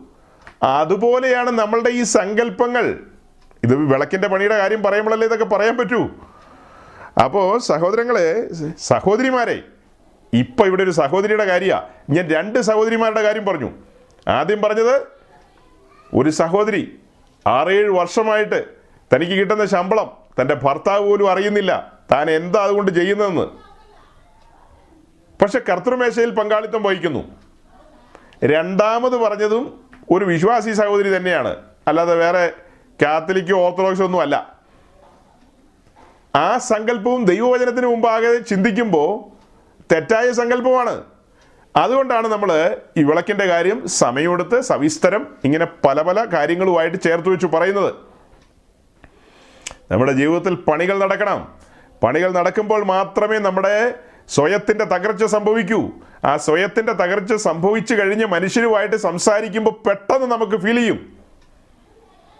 എന്നെ കേൾക്കുന്ന സഹോദരങ്ങളെ ദൈവത്തിന്റെ ദാസന്മാരെന്നുള്ള നിലയിൽ ഒരു വ്യക്തിയോട് സംസാരിച്ചു കൊണ്ടിരിക്കുമ്പോൾ ഞങ്ങൾക്ക് പെട്ടെന്ന് തിരിച്ചറിയും. ഇവന്റെ മേൽ ചുറ്റിക വീണിട്ടുണ്ട്. അല്ലെങ്കിൽ ചുറ്റിക വീണുകൊണ്ടിരിക്കുന്നതാണ്. അടിപ്പുപണികൾ നടക്കുന്നുണ്ട്. തീയുടെ അനുഭവങ്ങളുണ്ട്. ഈ കാര്യങ്ങളൊക്കെ സംഭവിച്ചുകൊണ്ടിരിക്കുന്നു അല്ലെങ്കിൽ സംഭവിച്ചിട്ടുണ്ട്. സംഭവിച്ചുകൊണ്ടിരിക്കുന്നു. ഇടിച്ചെടുത്ത തെളിവുള്ള ഒലിവെണ്ണ അല്പാൽപമായി വന്നുകൊണ്ടിരിപ്പുണ്ട്. ഇതൊക്കെ നമ്മളൊരാളുമായിട്ട് ഡീൽ ചെയ്യുമ്പോൾ നമുക്ക് മനസ്സിലാകും.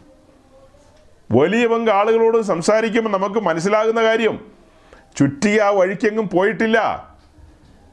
ഒലിവുകായിൽ നിന്ന് ഒലിവെണ്ണ എടുക്കുന്ന പ്രസിംഗ് മെഷീൻ അതായത് പ്രസ് ചെയ്യുന്ന പഴയ കാലത്തെ ചക്കിന്റെ സംവിധാനം ഓർക്കുക. അതൊന്നും നമ്മുടെ പരിസരത്തൂടെ പോകുന്നില്ല. ഇത് പറഞ്ഞപ്പോൾ ഒരു വാക്യം കൂടെ നമുക്ക് വായിക്കാം. Jeremiah chapter forty eight verse eleven ഇരമ്യാവിന്റെ പുസ്തകം നാൽപ്പത്തി എട്ടിന്റെ പതിനൊന്ന്. ഞാൻ ഇടയ്ക്ക് ഈ വാക്യത്തെക്കുറിച്ച് നിങ്ങളോട് പറഞ്ഞിരുന്നു.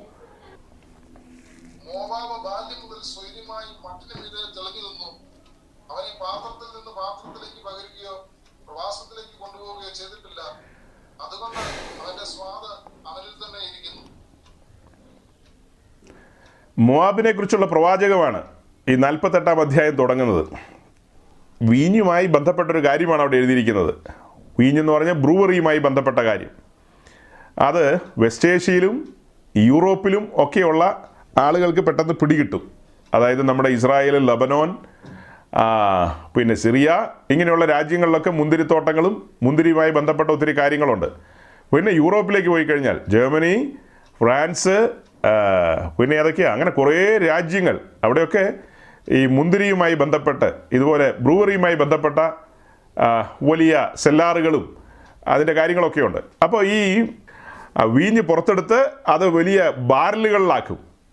വലിയ ബാരലുകൾ പോലെയുള്ള ബാരലുകളിലാക്കിയിട്ട് വലിയ ഭൂമിക്കടിയിലോ അങ്ങനെയൊക്കെയുള്ള സെല്ലാറുകളിലേക്ക് കൊണ്ടുവയ്ക്കും അങ്ങനെ വെച്ച് അഞ്ച് കൊല്ലം പത്ത് കൊല്ലം പതിനഞ്ച് കൊല്ലം എത്രയോ കൊല്ലങ്ങൾ ഇങ്ങനെ വെക്കും. വെച്ചിട്ട് പിന്നീട് അതിൽ നിന്ന് അതിന്റെ തെളി മുകളിൽ കിടക്കും അതിന്റെ മട്ട് താഴെ ഊറിക്കിടക്കും ആ തെളി അടുത്തൊരു ബാരലിലേക്ക് വേറൊന്നിലേക്ക് പകരും. അപ്പോൾ അതിന്റെ മട്ട് താഴെ കിടക്കും. തെളി മുകളിൽ വരും. തെളി അടുത്തതിലേക്ക് ഊറ്റും. അതും പിന്നെ ഇങ്ങനെ കുറേ കൊല്ലങ്ങൾ വെച്ചേക്കും. അത് കഴിഞ്ഞിട്ട് അത് വേറൊന്നിലേക്ക് പകരും. അങ്ങനെ അവസാനം കിട്ടുന്ന അതാണ് അതിന്റെ ഏറ്റവും ഫൈനായിട്ടുള്ളത്. അതാണ് ഏറ്റവും തെളിയായിട്ടുള്ളത്. അതിന് ഭയങ്കര ടേസ്റ്റാണ്. അതിനാണ് ഏറ്റവും കൂടുതൽ വില. അപ്പോൾ അങ്ങനെ വർഷങ്ങളിരുന്ന വൈനുകളുണ്ട്. വൈന്റെ പ്രത്യേകത അത് എത്ര വർഷം ഇരിക്കുന്തോറും അതിന് വീര്യവും മണവും ഗുണവും എല്ലാം കൂടും എന്നുള്ളതാണ് ഇതിന്റെ ഒരു പ്രത്യേകത. അപ്പോൾ ഇങ്ങനെ ഒന്നിൽ നിന്ന് ഒന്നിലേക്ക് പകരുന്ന ഒരു കാര്യമാണ് വീഞ്ഞുമായി ബന്ധപ്പെട്ട് നമ്മൾ പഠിക്കുമ്പോൾ നമുക്ക് കിട്ടുന്ന ഉത്തരം. അപ്പോൾ അതെന്തിനാ? ഇങ്ങനെ പകരുമ്പോൾ ഒരു കംഫർട്ട് സോൺ ഉണ്ട്. ആദ്യത്തെ ബാരലിൽ ഇരിക്കുക എന്ന് പറഞ്ഞാൽ ഒരു കംഫർട്ട് സോണാ അല്ലേ? ഒരു കംഫർട്ട് സോണാ ഇപ്പോൾ ഞാൻ ബാംഗ്ലൂരിൽ വന്നതിന് ശേഷം പരിമിതമായ സാഹചര്യമാണെങ്കിലും ഈ സാഹചര്യത്തിൽ ഞാൻ അങ്ങ് കംഫർട്ടായിട്ട് ഇരിക്കുക. ഇവിടെ നിന്ന് മാറാൻ പറഞ്ഞു കഴിഞ്ഞാൽ വലിയ പാടാണ് ഇപ്പോൾ ദൈവം നമ്പരെ പിടിച്ച് ഇളക്കി മാറ്റിക്കൊണ്ട് പോകണം മാറാൻ ആഗ്രഹമൊക്കെ ഉണ്ട് കേട്ടോ എനിക്ക്. ഇല്ലെന്നല്ല. സാധാരണഗതിയിലാണ് ഞാൻ പറയുന്നത് ഒരു പൊതു രീതിയിൽ ഇപ്പം നിങ്ങൾ ന്യൂസിലാൻഡിൽ ചെന്നു. ന്യൂസിലാൻഡിൽ അങ്ങനെ എളുപ്പം ഇനി നിങ്ങളെ ഇളക്കാൻ പറ്റില്ല. കാരണം നിങ്ങളവിടെ മു- എന്താ നിങ്ങളങ്ങനെ സ്വൈര്യവിഹാരം സ്വൈര്യമായിട്ട് അവിടെ ജീവിക്കുന്നു. മനുഷ്യ സഹജമാണത്. പെട്ടെന്ന് വേറൊരു സ്ഥലത്തേക്ക് മാറുക എന്ന് പറഞ്ഞാൽ ഉണ്ടാകുന്ന ആ ഒരു ഒരു ബുദ്ധിമുട്ടുകൾ അതൊക്കെ ഓർത്തിട്ട് നമ്മൾ അവിടെ ശാന്തമായിട്ട് ഉള്ള സ്ഥലത്ത് ജീവിക്കാൻ ആഗ്രഹിക്കും. അതുപോലെ മോവാബിനെ ഒരിക്കലും ഇതുപോലെ പകർന്നിട്ടില്ല. അതുകൊണ്ട് അവന്റെ സ്വഭാവത്തിന് ആ അവന്റെ സ്വഭാവം എന്ന് പറയുന്നത് മേൽത്തരമായൊരു സ്വഭാവം വന്നിട്ടില്ല അവന്. അതേസമയം ഇസ്രായേലിന്റെ ചരിത്രം പഠിച്ചു നോക്കിയേ. ഇസ്രായേലിന്റെ ചരിത്രത്തിലേക്ക് പോയി കഴിഞ്ഞാൽ അവരെ തൂക്കിയെടുത്ത് മിസ്രൈമിൽ കൊണ്ടുവിടുന്നു. അവിടെ നിന്ന് നേരെ മരുഭൂമിയിൽ കൊണ്ടുവരുന്നു. മരുഭൂമിയിൽ നിന്ന് വാക്റ്റത്ത ഭൂമിയിൽ കൊണ്ടുവരുന്നു. വാക്റ്റത്ത ഭൂമിയിൽ അനേക പടയോട്ടങ്ങൾ കാണുന്നു. അത് കഴിഞ്ഞ് പിന്നത്തേതിൽ അവിടെ നിന്ന് അശൂറിലേക്ക് പോകുന്നു. മറ്റൊരു കൂട്ടം ബാബേലിലേക്ക് പോകുന്നു. ബാബേലിൽ നിന്ന് പിന്നെ മടക്കയാത്ര.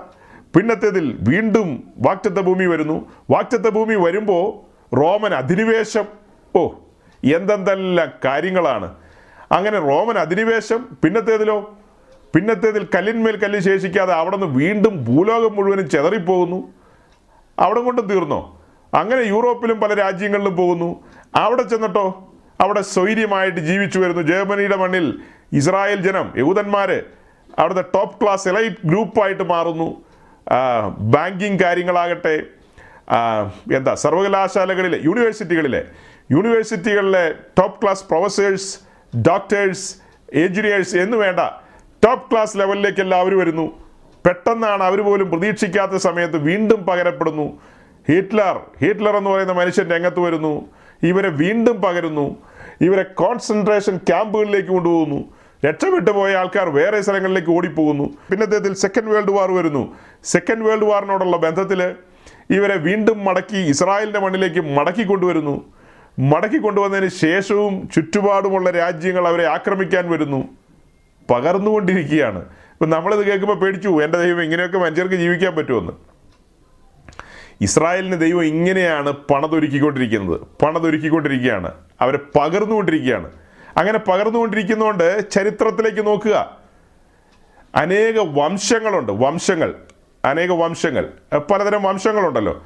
ഈ വംശങ്ങളിൽ നോബൽ സമ്മാനം നേടിയിട്ടുള്ള വംശങ്ങൾ എടുത്ത് പഠിച്ചു കഴിഞ്ഞാൽ ഇസ്രായേലി കുലക്കാർ അഥവാ യഹൂദന്മാരെന്ന് പറയുന്ന ആ ജനവർഗം നോബൽ സമ്മാനം മേടിച്ചതുപോലെ അതുപോലെ ഓരോ കാര്യങ്ങളിലും സാമ്പത്തികത്തിലാകട്ടെ സമാധാനത്തിലാകട്ടെ ഫിസിക്സിലാകട്ടെ കെമിസ്ട്രിയിലാകട്ടെ ആസ്ട്രോഫിസിക്സിലാകട്ടെ എന്നു വേണ്ട അറ്റോമിക് എനർജിയിലാകട്ടെ ലോകത്തിലുള്ള സകല കാര്യങ്ങളിലും നോബൽ സമ്മാനങ്ങൾ നേടുന്നതിലും ലോകത്തിലെ കണ്ടുപിടുത്തങ്ങളാകട്ടെ ലോകത്തിന് പ്രയോജനപ്പെടുന്ന അനേക കാര്യങ്ങളിൽ യഹൂദനെ പോലെ ലോകത്തിന് സംഭാവന കൊടുത്ത ഒരു വംശം ഒരു ജനതതി വേറെയുണ്ടോ? ഇങ്ങനെ ഇട്ട് അങ്ങോട്ട് തട്ടി ഇങ്ങോട്ട് തട്ടി ഇങ്ങോട്ട് തട്ടി ഇങ്ങനെ കൈകാര്യം ചെയ്തിട്ടും അവനിൽ നിന്ന് ഇങ്ങനെയുള്ള കാര്യങ്ങൾ പുറത്തേക്ക് വരുന്ന കണ്ടില്ലേ? അത് ലിറ്ററൽ ആയിട്ടുള്ള കാര്യങ്ങളാ കേട്ടോ. നമ്മുടെ കാര്യത്തിൽ ഇത് പറയുമ്പോൾ നേരെ തിരിയും. അക്ഷരീയമായിട്ടുള്ള കാര്യങ്ങളല്ല ആത്മീയമായ കാര്യങ്ങളായിട്ട് വരും. അതായത് നമ്മളെ നമ്മുടെ ജീവിതാനുഭവങ്ങളെ ദൈവം മാറ്റിമറിക്കും. ജീവിതാനുഭവങ്ങളെ മാറ്റിമറിക്കുമ്പോൾ നമുക്ക് ഇഷ്ടമല്ലാത്ത വഴികളിലൂടെ നാം നടക്കേണ്ടി വരും. നമുക്ക് ഇഷ്ടമില്ലാത്ത ഭക്ഷണം കഴിക്കേണ്ടി വരും. ഇഷ്ടമില്ലാത്ത സ്ഥലത്ത് കിടക്കേണ്ടി വരും. ഞാൻ ഇന്നലെ വരെ അങ്ങനെയല്ല കിടന്നതെന്ന് പറഞ്ഞാൽ ഒക്കില്ല. ഇഷ്ടമല്ലാത്ത സ്ഥലത്ത് കിടക്കേണ്ടി വരും. പരിമിതമായ സാഹചര്യത്തിൽ കിടക്കേണ്ടി വരും. അങ്ങനെ അങ്ങനെ അങ്ങനെ പല വഴികളിലൂടെയും ദൈവം നമ്മെ നടത്തും. എന്തിനാ? എന്തിനാ? സ്വാദ് വെളിപ്പെടാൻ വേണ്ടി. നമ്മുടെ സ്വാദ് പുറത്തേക്ക് വരാൻ വേണ്ടി. ചില രോഗത്തിന്റെ മേഖലകളിലൂടെ നമ്മെ കടത്തിവിടും. അപ്പം നമ്മുടെ കൂട്ടു സഹോദരങ്ങൾ പ്രിയപ്പെട്ടവർ എല്ലാം നല്ല ആരോഗ്യത്തിൽ ഓടി നടക്കുകയായിരിക്കും. അപ്പം നമുക്ക് തോന്നുക അവർക്കൊന്നും ഒരു കുഴപ്പമില്ല. എന്റെ ജീവിതത്തിൽ മാത്രം ഇങ്ങനെയൊക്കെയെന്ന്. പക്ഷെ അവരിൽ നിന്ന് അത്ര ടേസ്റ്റ് പുറത്തേക്ക് വരുന്നില്ലെന്നേ. നമ്മിൽ നിന്ന് കൂടുതൽ ടേസ്റ്റ് പുറത്തേക്ക് വരുവാൻ ദൈവം കൂടുതൽ ടേസ്റ്റ് പുറത്തേക്ക് വരുവാൻ ദൈവം ആഗ്രഹിക്കുന്നു. ആ ഒരു വീട്ടിൽ തന്നെ താമസിക്കുന്ന നാലഞ്ച് സഹോദരങ്ങൾ ഒരു വീട്ടിൽ അഞ്ച് സഹോദരങ്ങളുണ്ട്. അതിൽ ഒരു സഹോദരന്റെ ജീവിതത്തിൽ അവനെ ഇങ്ങനെ ബാറിൽ നിന്നും ബാറിലേക്ക് മാറ്റിക്കൊണ്ടിരിക്കുക ദൈവം. എന്ന് പറഞ്ഞാൽ അവനൊരു സ്ഥലത്ത് സ്വസ്ഥമായിട്ട് ഒരു പത്തേക്കർ സ്ഥലവും അതിന്റെ നടുക്കൊരു വീടും ഒരു ഒരു അഞ്ചേക്കർ റബ്ബറും വെട്ടി ഒരു അഞ്ചേക്കർ പുഞ്ചപ്പാടത്ത് നെല്ലും കൊയ്തുകൊണ്ട് വരുന്നു. പിന്നെ രണ്ട് മൂന്ന് കാറ് വീടിന്റെ മുറ്റത്ത് കിടക്കുന്നു. നാലഞ്ച് പിള്ളേരുണ്ട്. അതെല്ലാം ഓരോ രാജ്യങ്ങളിൽ പോയിരിക്കുന്നു. അവരുടെ എൻ ആർ ഐ അക്കൗണ്ടിൽ ഇങ്ങനെ പൈസ വന്നുകൊണ്ടിരിക്കുന്നു. അങ്ങനെ തിന്നുക കുടിക്കുക. ദൈവത്തിന് മഹത്വം കരയറ്റുക.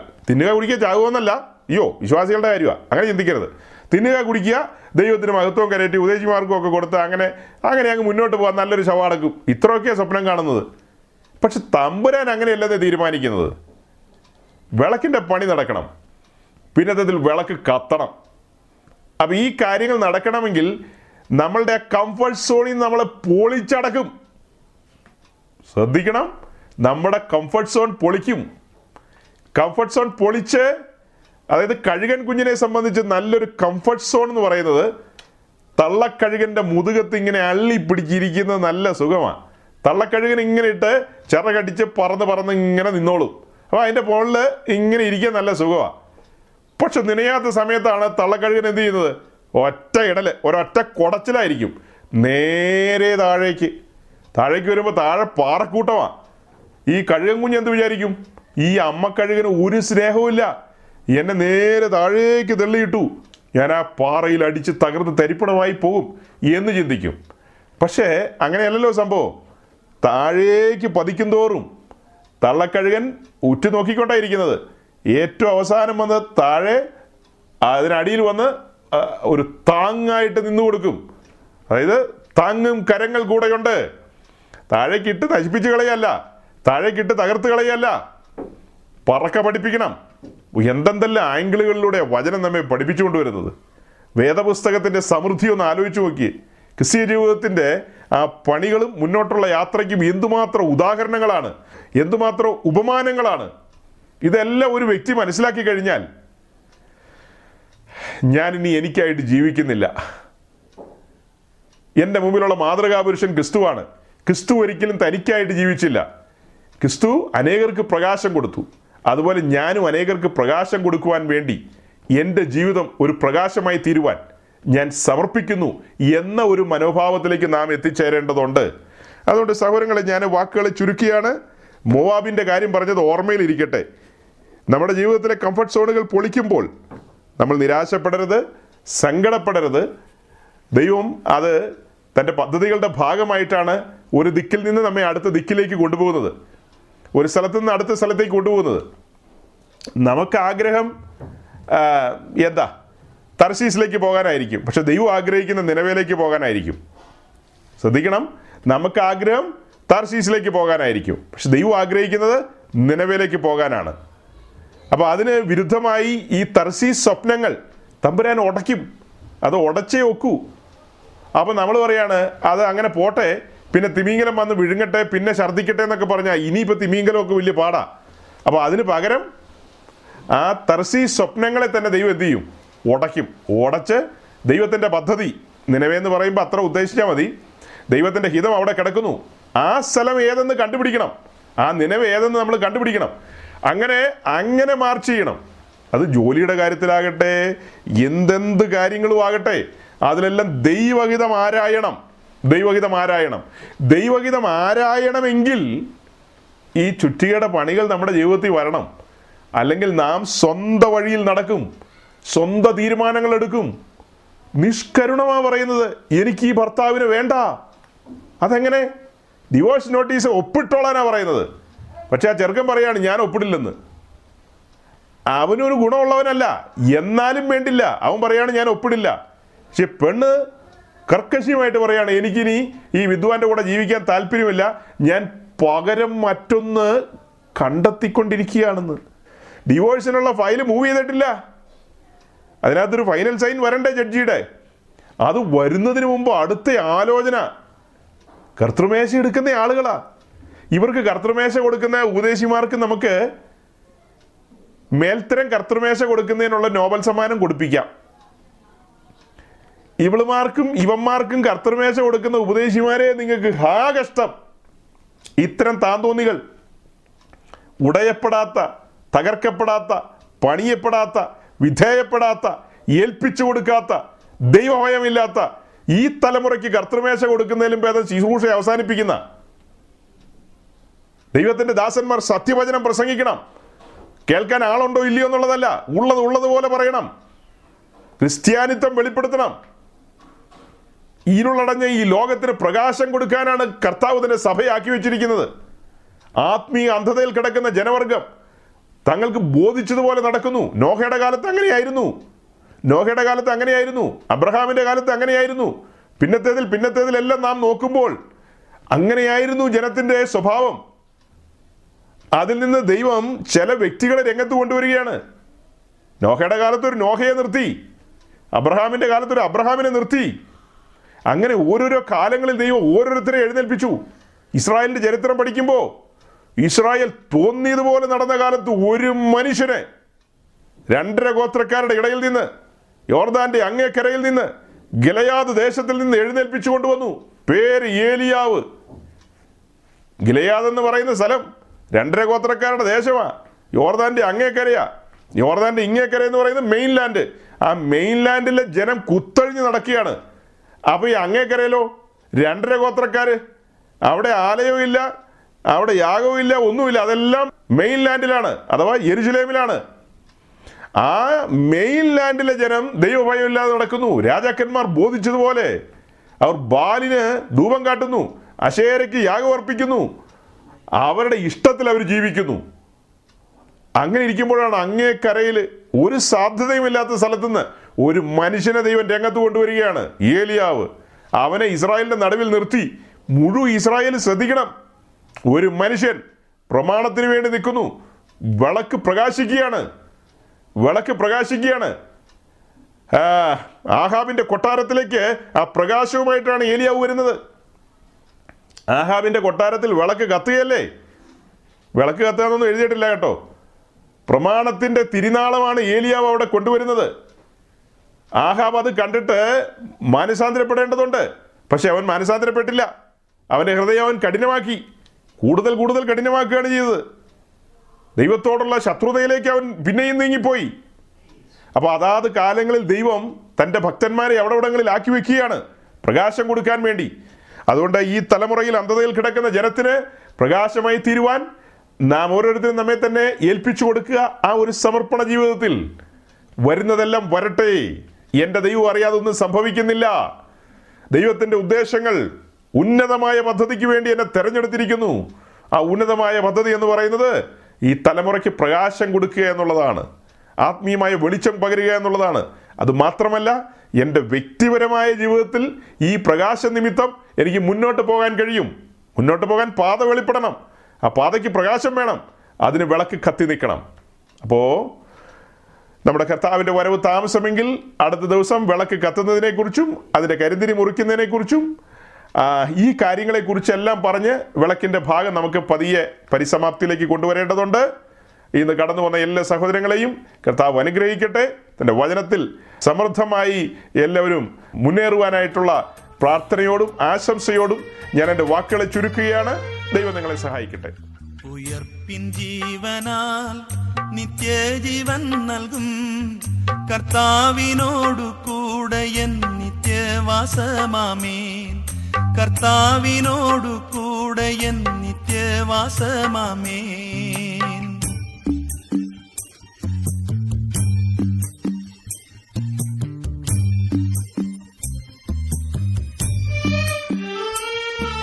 അവനിടം വിട്ടു ശരീരബദ്ധനായി ലോകേ വലഞ്ഞലഞ്ഞു ഞാൻ വീടോടടുക്കുന്നേ.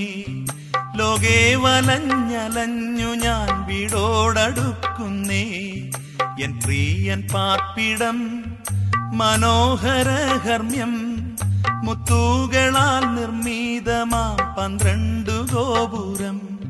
മുത്തൂകളാൽ നിർമ്മിതമാ പന്ത്രണ്ടു ഗോപുരം.